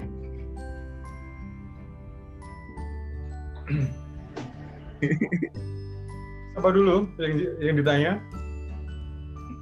Eh, ini pertanyaan general sih. Jadi semuanya bisa Oke, menjawab. baik. Enggak. Ya wes, aku jawab yang terakhir aja. Ayo.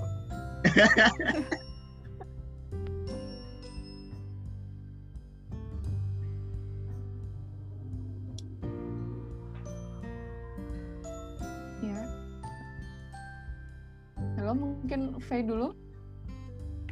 Apa ini? Oke, baik. Bagaimana?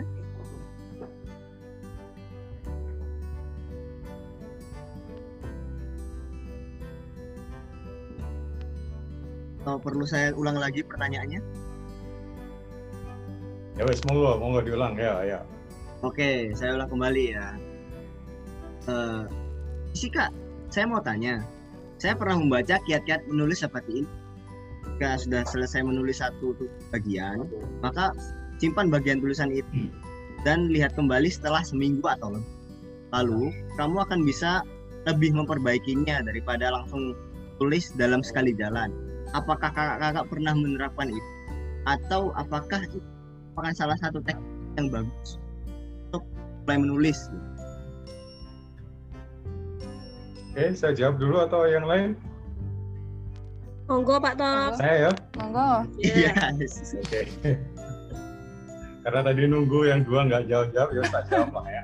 Baik, eh, salah- ada ada beberapa writing block ya. Jadi sesuatu yang meng- menghambat penulisan itu ada. Saya per, eh, mendaftar ada sekitar 10 kalau nggak salah gitu ya. Salah satunya adalah ketika kita nulis, kemudian pada di tengah-tengah kemudian kita eh, apa harus mengoreksi gitu ya. Rasa ini nggak bener, harus saya koreksi. Kemudian kalau kita menulis eh, mengoreksi pada saat itu juga maka hasil koreksian kita itu nggak akan baik saya sependapat jadi kadang-kadang kita perlu menghentikan sebentar kemudian kita melakukan aktivitas sesuatu yang lain kemudian kembali ke situ eh, kemudian kita ngoreksi tulisan kita sendiri. Itu, itu salah satu cara untuk membongkar eh, apa hambatan tulisannya kenapa begitu begini eh, teman-teman kalau kita masih menulis katakanlah kita nulis cerpen gitu ya kita menulis satu cerpen itu uh, sampai selesai, frame kita, otak kita masih ada di cerpen itu. Jadi kalau misalnya di, dibenarkan oleh orang lain, dikoreksi oleh orang lain, dan lain-lain, ada mekanisme ego defense di otak kita yang akan menyatakan bahwa apa yang baru saya tulis ini selalu benar. Jadi kalau misalnya dikoreksi, dia nggak akan bisa menerima. Nah, bagaimana supaya kita menghilangkan frame yang yang seperti itu tadi, salah satu caranya adalah kita melepaskan diri dari uh, tulisan kita sebentar saja. Kita tinggalkan. kita frame yang sudah ada di otak tentang tulisan tadi kita tinggalkan sebentar misalnya kita nyapu-nyapu di halaman atau masak-masak mie goreng atau apa gitu ya kita tinggalkan sebentar nah ketika kita kembali frame yang ada di otak kita adalah frame baru bukan frame sebagai penulis tapi frame sebagai orang yang akan memperbaiki tulisan saya sendiri tulisan kita sendiri ya kalau awalnya tadi kita nulis ya kalau kita nulis sendiri kalau disalahkan atau dikoreksi biasanya nggak mau karena ada mekanisme ego defense tadi. Tapi kalau kita setelah pergi kemudian uh, melakukan hal yang lain, kita kembali ke tulisan tadi, itu frame yang tadi kita buang sebentar. Kita buang, kita datang sebagai orang yang akan memproduksi tulisan yang baru saja kita buat sendiri. Nah, ketika kita sudah menjadi orang yang berbeda tadi, dengan frame yang berbeda tadi, dengan fungsi sebagai orang yang akan mengoreksi tulisan itu otak kita lebih seger otak kita menjadi uh, karena kita sudah melakukan sesuatu yang baru otak kita jadi lebih seger lebih bisa menerima kalau ada kesalahan-kesalahan yang kita buat pada saat menulis tadi itu itu uh, itu penjelasannya kira-kira seperti itu. Dan saya laku, saya lakukan. Untuk pergi saya tidak harus jauh-jauh ke nyabu gitu ya. Kadang-kadang uh, karena kadang-kadang karena saya keburu waktu gitu ya. Kadang-kadang saya cuma switch saja di komputer yang sama. Kadang-kadang ketika waktu itu saya sedang uh, menangani satu tulisan tertentu saya switch ke Facebook atau cek di Facebook atau buka YouTube atau apa gitu ya lima menit saja cukup ya itu untuk membuat frame frame di otak saya berganti dan kembali saya ke tulisan tadi jadi prosesnya nggak sampai 10 menit untuk memindah frame uh, sudah sudah bisa saya lakukan. Jadi saya itu kadang-kadang karena karena saya kebiasaan koreksi orang lain, saya jarang mengoreksi diri saya sendiri. Nah itu keliru. Karena itu ketika saya ingin mengoreksi diri saya sendiri, teknik itu teknik itulah yang saya lakukan. Jadi saya tinggalkan sebentar, kemudian saya kembali, kemudian baru saya koreksi. Biasanya pada saat-saat seperti itu saya menemukan kesalahan saya sendiri dan saya segera bisa mengoreksi itu jawaban saya penjelasannya seperti itu secara teori ya. secara teori secara uh, secara psikologis kira-kira seperti itu monggo barangkali teman-teman yang lain punya pendapat yang ya silakan. Uh, terima kasih pak Tom untuk apa namanya jawabannya ya. tadi. Hmm. kan bang ya silakan lanjut kepada mbak Okta maupun mbak Faye Oke, okay, kalau untuk self editing ya, uh, saya biasanya uh, proses kreatif yang saya lakukan itu setelah saya menulis paling nggak saya dapat 2-3 chapter setelah sekali menulis seperti itu saya endapkan dulu. Ini bahasa saya saya endapkan. Jadi memang betul apa yang dikatakan Pak Tom tadi uh, tulisan yang baru saja kita tulis itu uh, kita skip dulu. Dalam arti uh, kita tutup dulu tulisannya. Itu selesai nggak selesai atau uh, itu udah mengalami stuck atau enggak itu udah diendapkan dulu kemudian kalau saya sih uh, dua hari. Jadi sekarang hari ini misalnya nulis terus besok uh, belum saya lihat lagi tulisannya. Nah besokannya gitu. Jadi sekitar dua hari kan baru saya lihat lagi tulisannya. Nah saya tinjau apakah uh, tulisan saya udah on track uh, atau ada riset yang kurang atau uh, saya ingin mengubah uh, jalan ceritanya gitu. Karena penulis itu Tuhan ya dalam novelnya atau dalam tulisannya gitu. Jadi dia bisa melakukan apa pun bisa menghidupkan dan mematikan karakternya gitu. Wah tega banget. Jadi uh, setelah saya tinjau apakah uh, cerita itu harus berubah ya saya ubah. Tapi biasanya kalau saya sudah punya draft, saya sudah riset, itu tinggal saya lengkapi aja kurang-kurangnya. Misalnya, oh ini uh, settingnya kurang detail nih, misalnya ceritanya di Danau UPN gitu ya. Oh ini kurang detail ya. Jadi saya harus uh, benar-benar tahu uh, gimana kondisinya, terus uh, ya seperti itulah. Jadi saya akan kembali ke tulisan saya paling tidak dalam dua hari itu saya melakukan self edit gitu. Nah untuk uh, mengoreksi tulisan orang lain, uh, Faye pernah email saya ya. yang cerita waktu di pondok itu ya pernah dikirimkan ke email saya terus uh, ya saya lihat seru sih ceritanya gitu dan uh, itu sebagai salah satu uh, cara saya untuk mengendapkan tulisan yang saya tulis sebelumnya gitu jadi saya skip ke aktivitas yang lain kayak gitu. Kemudian saya kembali lagi. Tapi berbeda dengan menulis non fiksi kalau menulis non fiksi kayak ngejurnal atau uh, bikin tulisan artikel yang ilmiah gitu nggak bisa di skip ya karena pasti akan lupa gitu. Ini udah riset ini udah uh, ngumpulin data gitu. Apalagi ditunggu deadline ya sama dosen di WA-in gitu. Ya mbak bener. Nah itu nggak bisa di skip gitu. Jadi harus langsung maju terus gitu.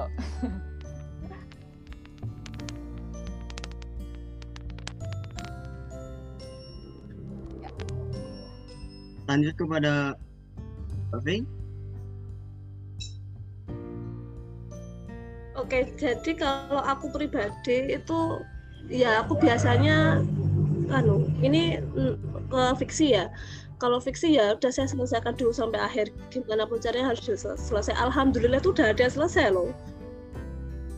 Belum saya lihat sampai sekarang jadi saya masih baca mau revisi ada tulisan kok malah jelek ada tulisan kok malah jelek mungkin karena kelamaan gak baca tak baca atau gimana sebenarnya yang ideal itu kalau ada yang baca maksudnya ada orang yang mau merevisi itu yang idealnya seperti itu. Jadi kita tahu gitu loh. Kalau benar kata Pak Tom ketika bilang dan nanti ada defense mechanism gitu loh. Ini tulisanku udah bagus gitu loh. Nah konsepnya kayak gini kan kayak kita bikin skripsi ya. Kita nggak bisa bikin skripsi sendiri. Itu yang namanya dosen pembimbing. Lah dosen pembimbing itu nanti kasih perspektif lain gitu. Lah sayangnya dalam dunia fiksi itu nek saya pribadi saya tuh jarang nemu orang yang mau baca terus mau kritik tuh loh. Harusnya tuh ini plot hole loh Faye Harus, harusnya nggak kayak gini loh. Ini istilahnya nggak kayak gini loh Faye harusnya kayak gini lah kayak gitu. Dan yang dibutuhkan penulis itu biasanya kalau dalam fiksi ya itu biasanya yaitu pembaca yang mau kritis. Yang kritis maksudnya ini harusnya nggak gini ini kok ceritanya kayak gini ya kak. Bukan depan kemarin kayak gini. Harusnya ada yang baca kayak gitu. Jadi ya saya sih sebenarnya sebenarnya ya pengen ada yang saya itu biar saya tahu letak saya tuh di salahnya saya di mana gitu. Makanya saya senang kalau ada apa namanya karya kroyo akan uh, asal antologi. Kan ada editornya. Nanti editor bakal apa namanya ngerapiin kok saya kemarin itu nulisnya kurang ini dan kurang rapi gitu loh. Pak pak pak. Ben belajar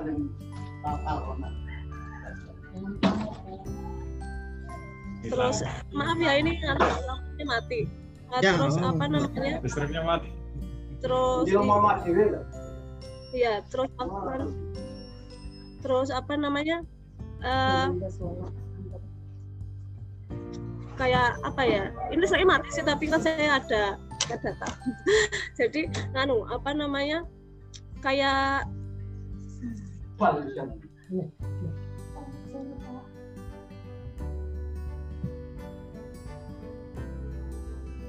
saya bentar ya ini ada gangguan. Bentar bentar.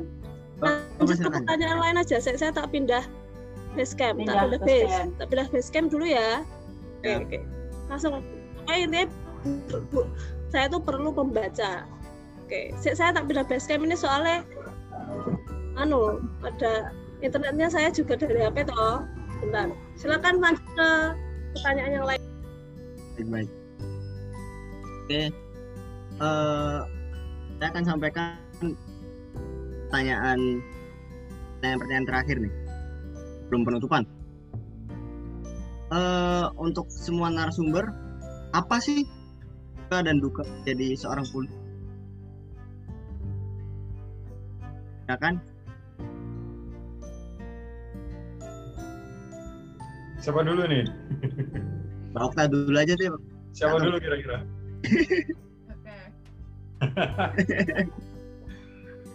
oh gini ya, uh, kalau ditanya sukanya sih, oh iya, saya bisa jadi mengenal orang jauh uh, lebih dalam gitu ya, sangat dalam. Kalau perlu orang ini sampai nangis-nangis di depan saya gitu. Kalau lagi ngobrol uh, mencari orang atau apa itu bisa seperti itu. Eh, orangnya itu seperti curhat gitu. Itu itu saking saking intensnya ya. Padahal saya ngobrolnya santai aja. Jadi nggak nggak nggak maksa-maksa harus oh, gini gini saya cerita aja. Saya biarkan orang bercerita. Maka ketika dia curhat itu itu sampai kadang-kadang sampai sampai nangis-nangis gitu. Tapi itu eh, tapi itu nangisnya lega bukan nangis marah pada saya. Nangisnya itu lega Eh, kemudian eh, ada privilege tertentu para penulis ya karena para penulis itu eh, ya itu tadi bisa masuk ke ke orang mana saja dulu ketika saya eh, diminta untuk menulis oleh Menteri Olahraga orang lain mungkin ketemu Pak Menteri harus eh, lewat prosedur macam-macam gitu ya. Saya bisa menemui Pak Menteri langsung pada saat nonton wayang kan ngobrol pada di balik layar di balik layarnya wayang tadi. Ngobrol di situ bisa aja nggak masalah. Itu karena uh, privilege tertentu yang ya yang kita dapatkan. Kalau dukanya uh, pada saat tulisannya itu laku duitnya banyak. Tapi kalau enggak ya yang nggak dapat duit kira-kira kayak gitulah itu dukanya tapi yang yang yang saya juga suka uh, sebagai penulis membuat saya bisa keluyuran ke mana-mana. Jadi ketika saya jadi wartawan dulu saya sudah bisa ke beberapa negara gitu ya. Sekarang ketika saya jadi penulis-penulis uh, apa uh, di bidang literasi gitu saya juga diundang ke daerah-daerah. Saya juga melakukan riset ke pelosok-pelosok. Jadi kalau ada orang berusuhan sudah biasa berusuhan jadi sudah, sudah tidak enak lagi ini adalah uh, keuntungannya monggo silahkan yang lain kan Pertanyaannya apa ya? Saya ketinggalan. oh ya saya ulangi lagi pertanyaannya gak apa-apa kok mbak Ada ya suka duka menjadi dukanya. penulis Alah. Banyak dukanya ya Allah. Silakan Mbak Okta. Loh. harus Silakan, di share dong kalau ini dukanya apa ya mbak di share aja Mbak.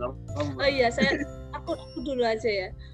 Dukanya gini, aku tuh motivasi niatnya. Jadi kalau saya, saya mau ceramah nih, dengerin dengerin.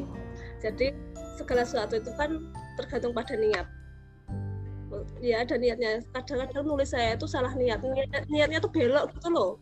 Harusnya saya nulis tuh untuk diri saya sendiri kan. Maksudnya biar saya tuh berkembang, biar pikiran saya tuh berkembang, biar saya mau baca. Namanya juga nulis kan harus baca juga. Nggak mungkin kamu nulis terus kamu nggak pernah baca maksudnya ya akhirnya nanti belok gini semakin lama kok ah, kayak tadi saya bilang kok nggak ada yang membaca tulisan aku di Wattpad followerku dikit banget gitu. Padahal tulisanku juga nggak lebih jelek daripada tulisan yang jelek yang ada di Wattpad gitu. Akhirnya kan niatnya belok gitu. Nah itu suka dukanya menulis tuh kayak, gitu. Jadi saya nulis lagu gitu ya. Bener saya udah pernah nulis lagu dulu di pondok. Itu umur 15-16 tahun. Itu gara-gara satu itu mau ada jing mau ini niatnya mau saya buat jingle buat anu apa namanya perkemahan akbar. Kan ada namanya perkemahan akbar gitu.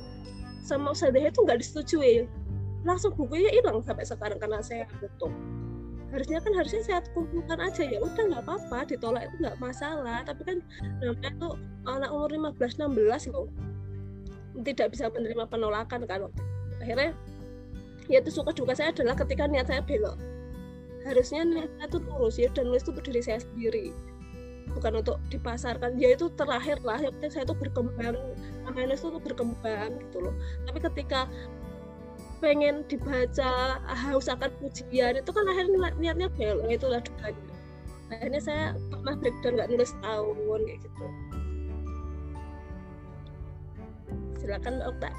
Ya, silakan mbak Okta. Bukan ya, jurnal ya ya kalau uh, suka dukanya selama uh, menulis kalau menurut saya ini saya cerita dukanya dulu ya oke kalau dukanya itu uh, kalau kita sudah mengirimkan tulisan ke penerbit atau sudah ditinjau oleh editor gitu ya. Nah itu kita pasti akan ditagih deadline dong. Karena uh, menunggu naskah kita akan diterbitkan itu uh, jadi harus lengkap kan? Harus uh, mengeditnya atau meninjaunya itu juga harus uh, komplit full uh, keseluruhan cerita. Jadi sebagai penulis pasti akan dikejar deadline gitu. Baik menulis fiksi maupun non fiksi gitu. Nah kalau misalnya uh, non fiksi mungkin Pak Tom sudah sangat ini ya familiar ya bagaimana uh, para penulis itu ditagihin deadline-nya.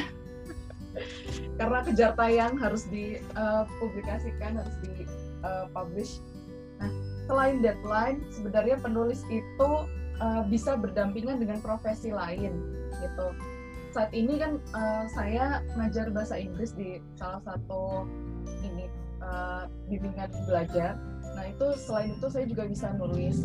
Jadi uh, menulis itu sebagai terapi sih kalau buat saya atau ya hobi aja gitu loh nggak harus uh, melulu menjadi kerjaannya nulis terus gitu ya enggak tapi kita bisa melatih diri juga. Nah ini uh, positifnya ya. Jadi ada positif ada negatifnya. Jadi penulis itu kalau misalnya dia uh, bisa berdampingan dengan profesi lain nah yang negatifnya dia kurang bisa membagi uh, waktunya secara proporsional. Kalau misalnya udah semangatnya on fire untuk nulis nah bisa jadi yang uh, pekerjaan lainnya dikesampingkan atau uh, prioritasnya diturunkan gitu. Jadi nulis dulu. Nah itu uh, salah satu yang jadi sisi negatif sih kalau misalnya menjadi penulis gitu ya. Uh, selain itu nih um, penulis itu juga harus promosi kan. Jadi uh, misalnya bukunya atau artikelnya atau kalau nulis di Wattpad udah uh, terbit, udah publish gitu, nah dia kan harus uh, mempromosikan baik uh, lewat sosial media maupun uh, secara langsung ya atau japri lah satu-satu, eh baca dong ini uh, tulisanku nih atau review dong tulisanku kayak gitu. Nah itu uh, ada yang mungkin uh, kurang begitu minat atau males nih bacanya. Nah itu kan juga kita uh, jadi gimana ya nggak ada yang baca nih atau nggak ada yang review nih. Nah kan uh, kurang buat kita.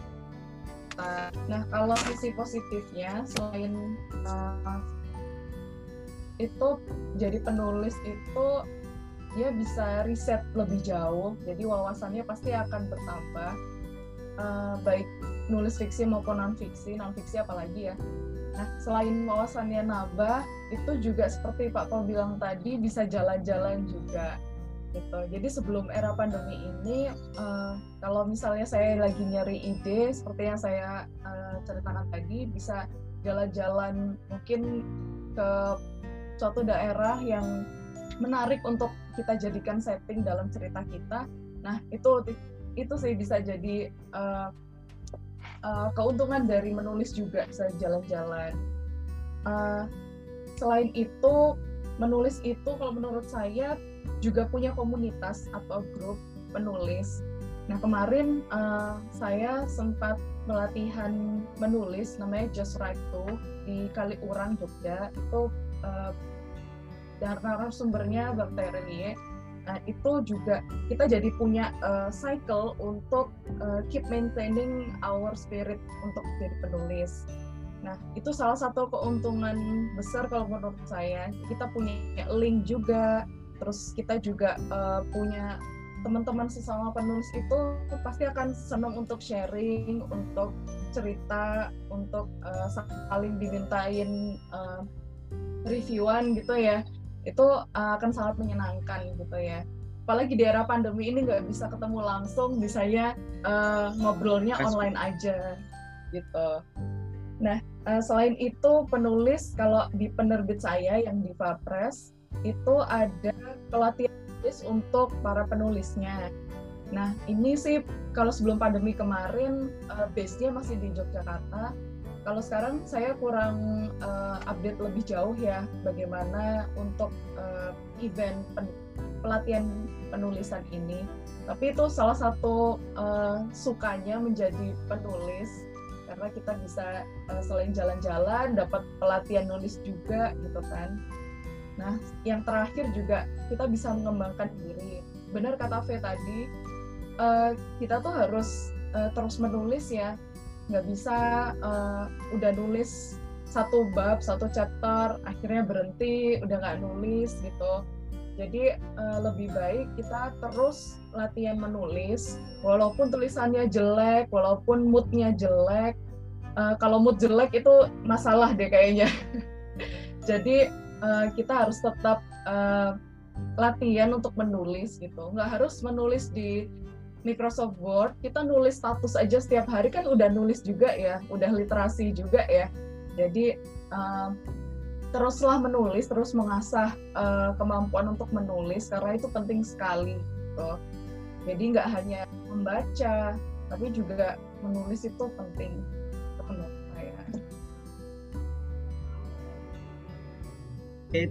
kasih.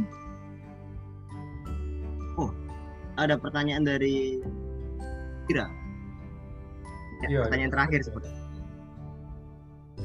Ya, untuk Kak Tom, Kak Okta dan Kak Faye boleh membagikan yang menjadi inspirasi beserta penulisnya dong.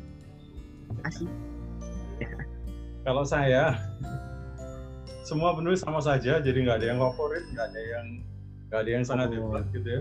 Dulu awalnya sih saya lihat ada penulis penulis tertentu yang menurut saya hebat, bagus, tulisannya bagus. Setelah uh, seiring waktu, setelah saya mulai baca tulisan-tulisan orang lain sebagai pembanding gitu ya, orang-orang yang dulu saya anggap tulisannya hebat-hebat ternyata ya ya sudah ya sama aja gitu. Ya.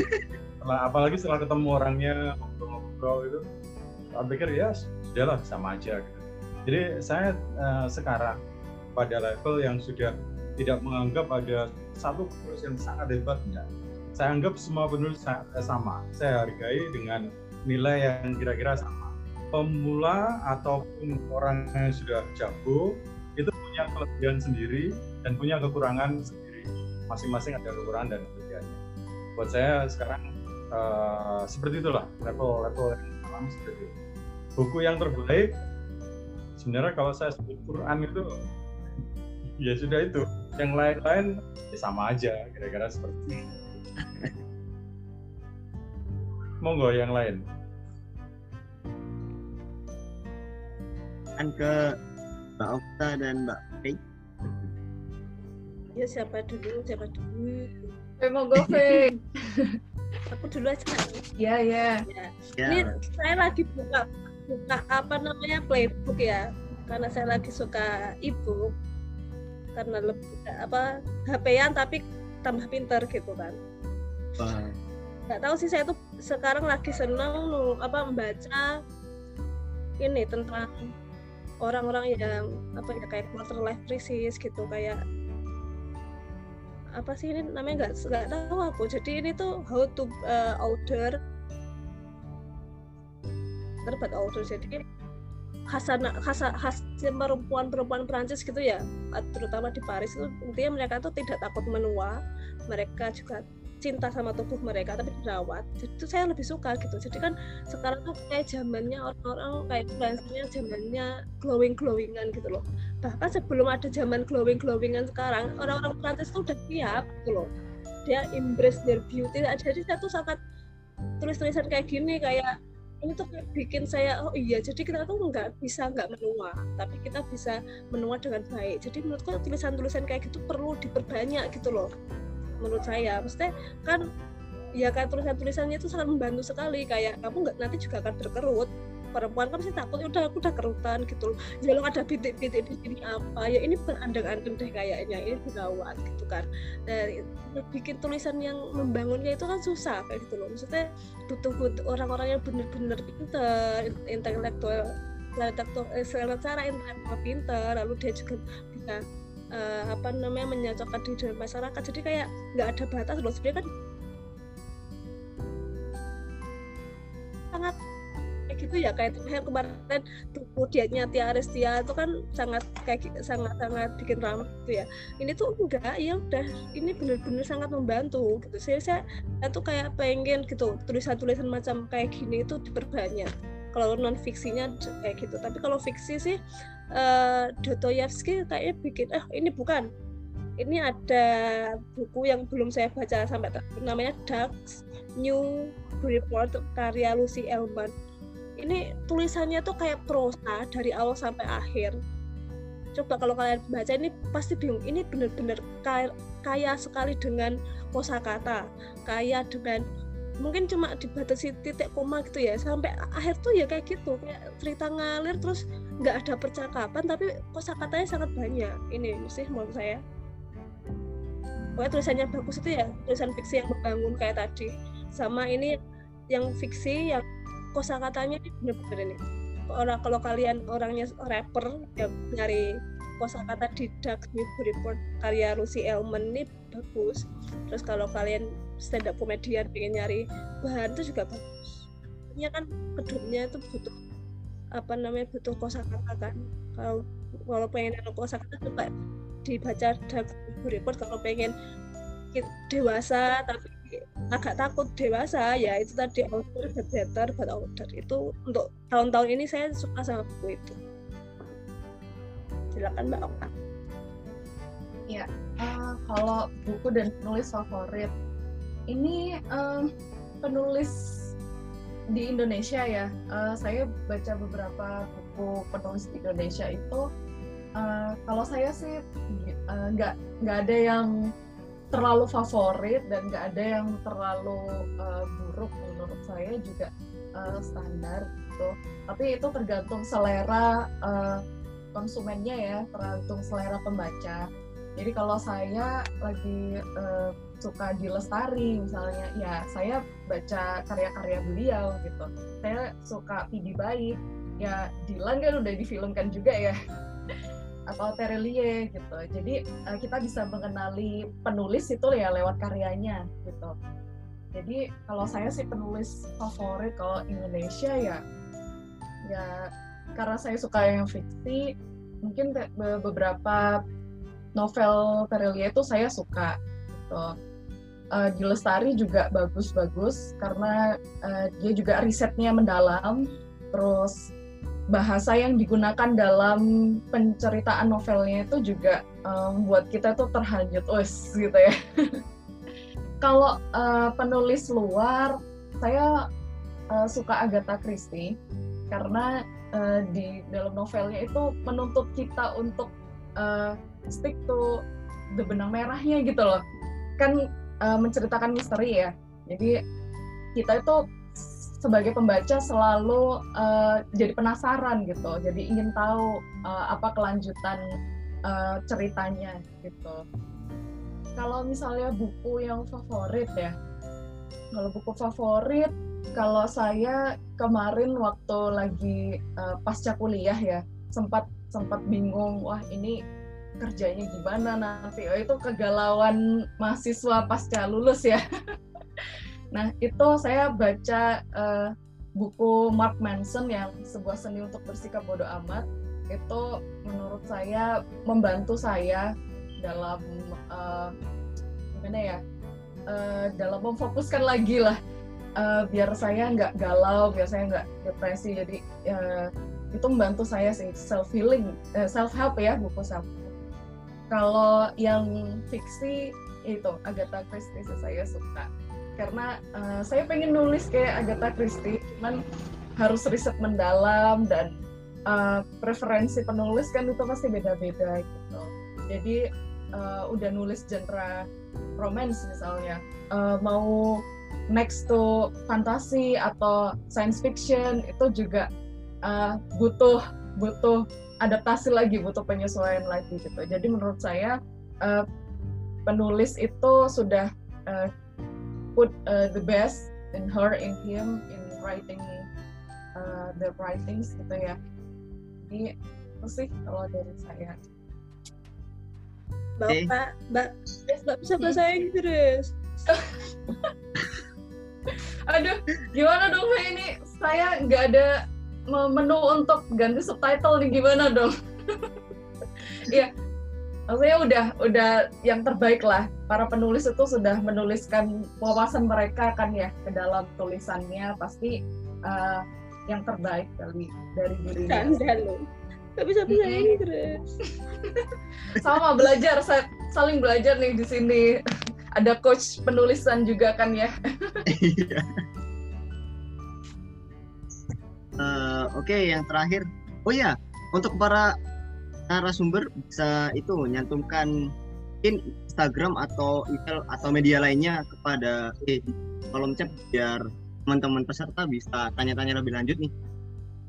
Sama pertanyaan terakhir ya, Ya, ya. pesan yang mau disampaikan untuk peserta yang mau jadi penulis nih. Di sini kan ada yang mau jadi penulis nih, cuman mereka malu-malu. Pesan apa yang bisa para narasumber sampaikan? Silakan. Siapa dulu? Monggo coach dulu mungkin ya. Monggo coachnya dulu. Saya tak nulis nomor anu, nomor Oh, apa ya? baik. Nomor Ya, baik. Oh, aduh. Nomor rekening saya biar. Iya, tadi katanya suruh nulis nomor rekening. Waduh. Oke, baik. Lumayan ya kalau ditransfer gitu. Ini eh, pertama saya ingin promosi diri sendiri ya. Oh ya, silakan. Promosi impian saya. Eh, saya sedang bermimpi untuk mengajak eh, seribu anak-anak menulis buku. Jadi mencatatkan namanya di buku. Itu sudah saya tulis di Facebook saya ya. Eh, sudah mungkin sudah 10% ya yang sudah saya capai, tinggal 90%. Jadi butuh kerja keras gitu ya.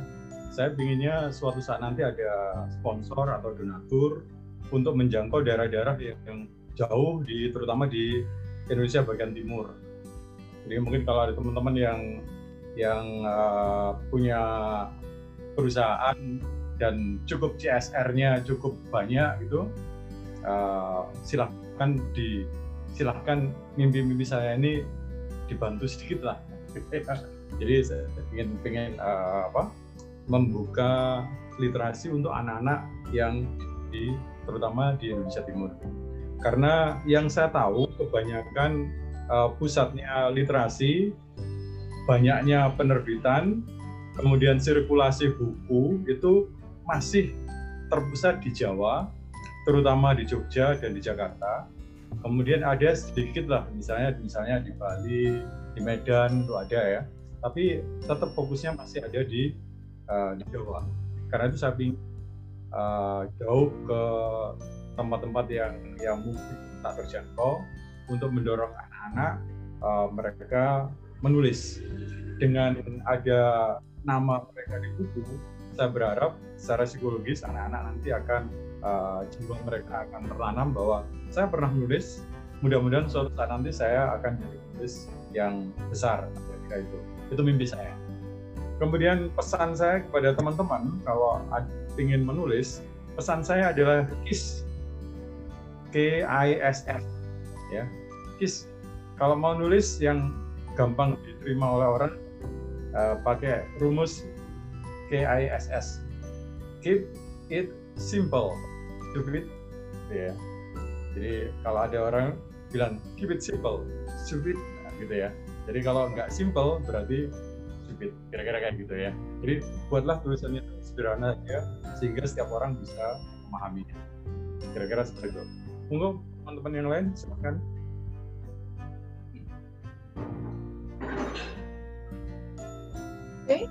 Monggo. Kayak aku aja ya, duluan. Kalau Baiklah. yang mau nulis, jadi sedang ditulis aja sekarang. Maksudnya nggak usah nunggu-nunggu besok bawa note. Kalau nggak gitu kan HP-nya udah pinter ya. Jadi orangnya harus pinter. Kan ada note-nya sekarang kayak gitu. Kalau di Samsung ada note-nya. Itu ya udah kalau- kalau punya ide ditulis nanti eh, apa namanya ja- jangan mutungan. Paham paham mutu nggak ya?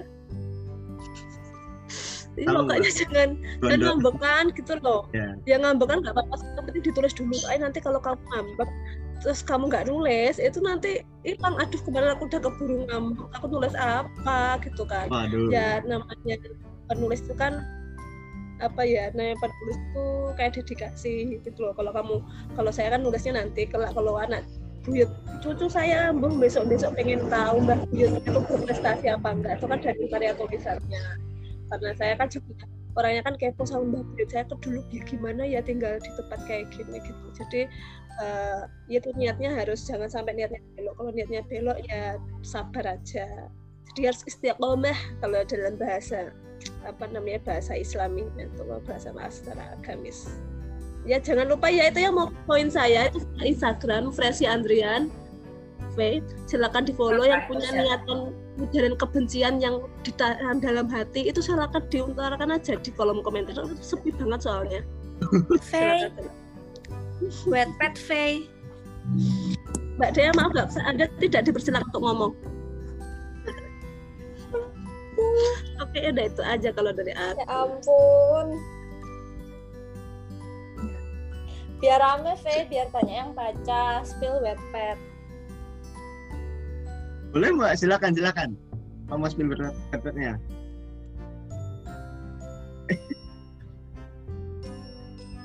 Penting soalnya Wattpad ya sekarang. Ya Mbak, banyak yang baca soalnya kalau Iya, banyak karya-karya dari Wattpad itu yang dibukukan. Ya, tapi tadi loh, itu lo kayak nggak nggak masuk akal yang Mariposa. Mariposa ya Allah itu difilmkan itu ada apa dengan dunia Indonesia? Bumi kita itu sedang ada apa? Mariposa itu masih banyak yang lebih penting yang bisa di yang di, bisa difilmkan. Tapi kembali lagi ke pasar sih ya. Kita Ya benar. Kita soalnya ya mereka ngikutin pasar kan udah kapitalis. Dunia penulisan itu udah dikapitalisasi. Soalnya itu Mbak, ya mohon maaf rahasia umum gitu. Mm, udah rahasia umum loh. Meskipun tulisan kamu sebaik Dewi Lestari, tapi kalau kamu nggak nggak yang baca dikit, tetap maaf ya sepurane. Kamu masih Ya. belum apa-apa. Nggak bakal difilmkan itu buku-buku kamu. Lanjut ke Mbak Okta silakan. Oke, eh, kalau untuk pesan ya, eh, menurut saya penulis yang baik itu tidak harus yang punya bestseller kok, Eh, tidak harus yang eh, idenya rame banget gitu dan banyak komen, banyak likes-nya. Tapi yang eh, dia tetap eh, menulis, dia tetap komitmen, dia tetap eh, istiqomah ya dalam menulis, dalam menuangkan idenya, dalam mewujudkan eh, mimpi-mimpi seperti yang tadi diutarakan Pak Tom untuk anak-anak di Indonesia Timur itu eh, sangat bagus menurut saya. Nah, dia punya eh, value dalam eh, dirinya sendiri yang ingin dia share ke masyarakat. Dan menulis itu sama kayak menyalakan api kecil di dada kita. Gitu.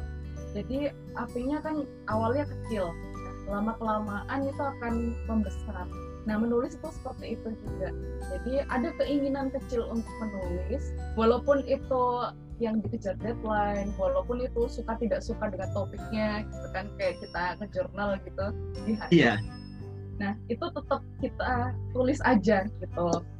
Kalau non fiksi, kalau yang fiksi ya karena kita bisa memilih genre banyak ya, romance, fiksi, eh, romance, romance, eh, science fiction, terus horor mungkin buat yang suka eh, dunia lain ya bisa ditulis kan. Jadi eh, buatlah api itu besar, buatlah keinginan itu menjadi besar. Karena menulis itu ya berlatih, berlatih dan berlatih. Nggak ada penulis yang langsung top, yang langsung bagus tulisannya tanpa dia eh, menulis satu kalimat pertama, tanpa dia menyelesaikan satu bab pertama. Jadi terus menulis kalau menurut saya. Dan penulis itu kan bisa berdampingan dengan profesi lain. Jadi eh, itu seperti hobi aja. Jadi walaupun kita lagi mengerjakan eh, aktivitas lain atau lagi ada deadline dari pekerjaan yang lain. Nah kalau kita bisa menulis kalau kita sempat menulis dan punya keinginan untuk menulis segera ditulis aja. Gitu. karena ide itu kalau nggak segera ditulis akan hilang gitu kan ya.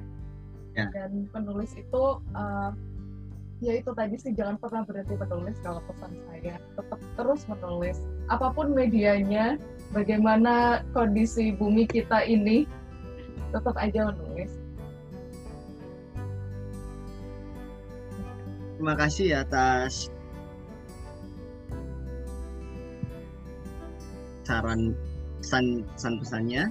Baik, saya akan sampaikan kesimpulan terakhir yang bisa saya simpulkan pada si sore hari ini. Kesimpulannya adalah belum kita membuat sebuah tulisan, ada baiknya kita membuat tulisan yang pelajaran dan sesuai dengan pasar yang kita ingin capai. Karya sebaiknya kita buat mapping supaya karya kita itu berjalan sesuai dengan kita dan tidak melenceng dari apa yang kita pikirkan di awal. Pokoknya kita harus mencoba terlebih dahulu dan jangan takut salah. Semangat kalian yang ingin selanjutnya. Baik. Saya mohon kepada seluruh peserta untuk menyalakan kameranya untuk melakukan dokumentasi. Pada si PDD persilakan untuk mengcapture foto. Mohon untuk menyalakan kamera ya. Ya kelihatan wajahnya ya gitu dong. Ayo bermunculan lah. Nah. Ayo, ayo silahkan. Ayo muncul lagi, ayo, muncul lagi. Oh gambarnya tumbuh-tumbuhan. Karena belum bisa ketemu langsung, akhirnya fotonya virtual ya. Kangen banget sama Faye. P aja dikangenin Mbak deh. Oh iya, aku juga ya Allah. Bismi. Aduh, Kangen. Kangen kuliah Iya. lagi loh. Saya tuh ngangenin loh. Aku mau kangen sama burung garuda. Dia ngapain sih? nah, Nggak usah itu legendaris. Oke, untuk sesi foto saya dulu ya. Satu, dua, tiga.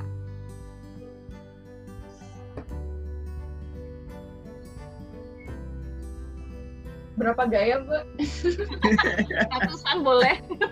Oh iya, Oke, satu kali lagi.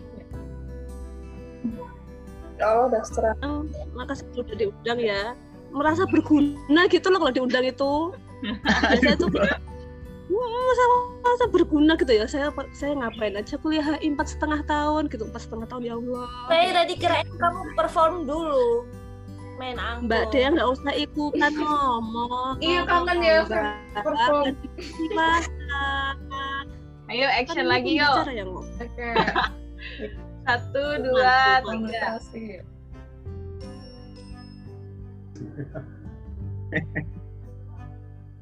Udah. Udah ngono tau gak ada rasanya. Lu bener gak? Virtual kan Iya. ya. Nah, kita saya dapatkan rekamannya kira-kira. Kalau ada rekamannya, boleh saya dibeli nanti. Ada Pak, ada rekamannya Pak.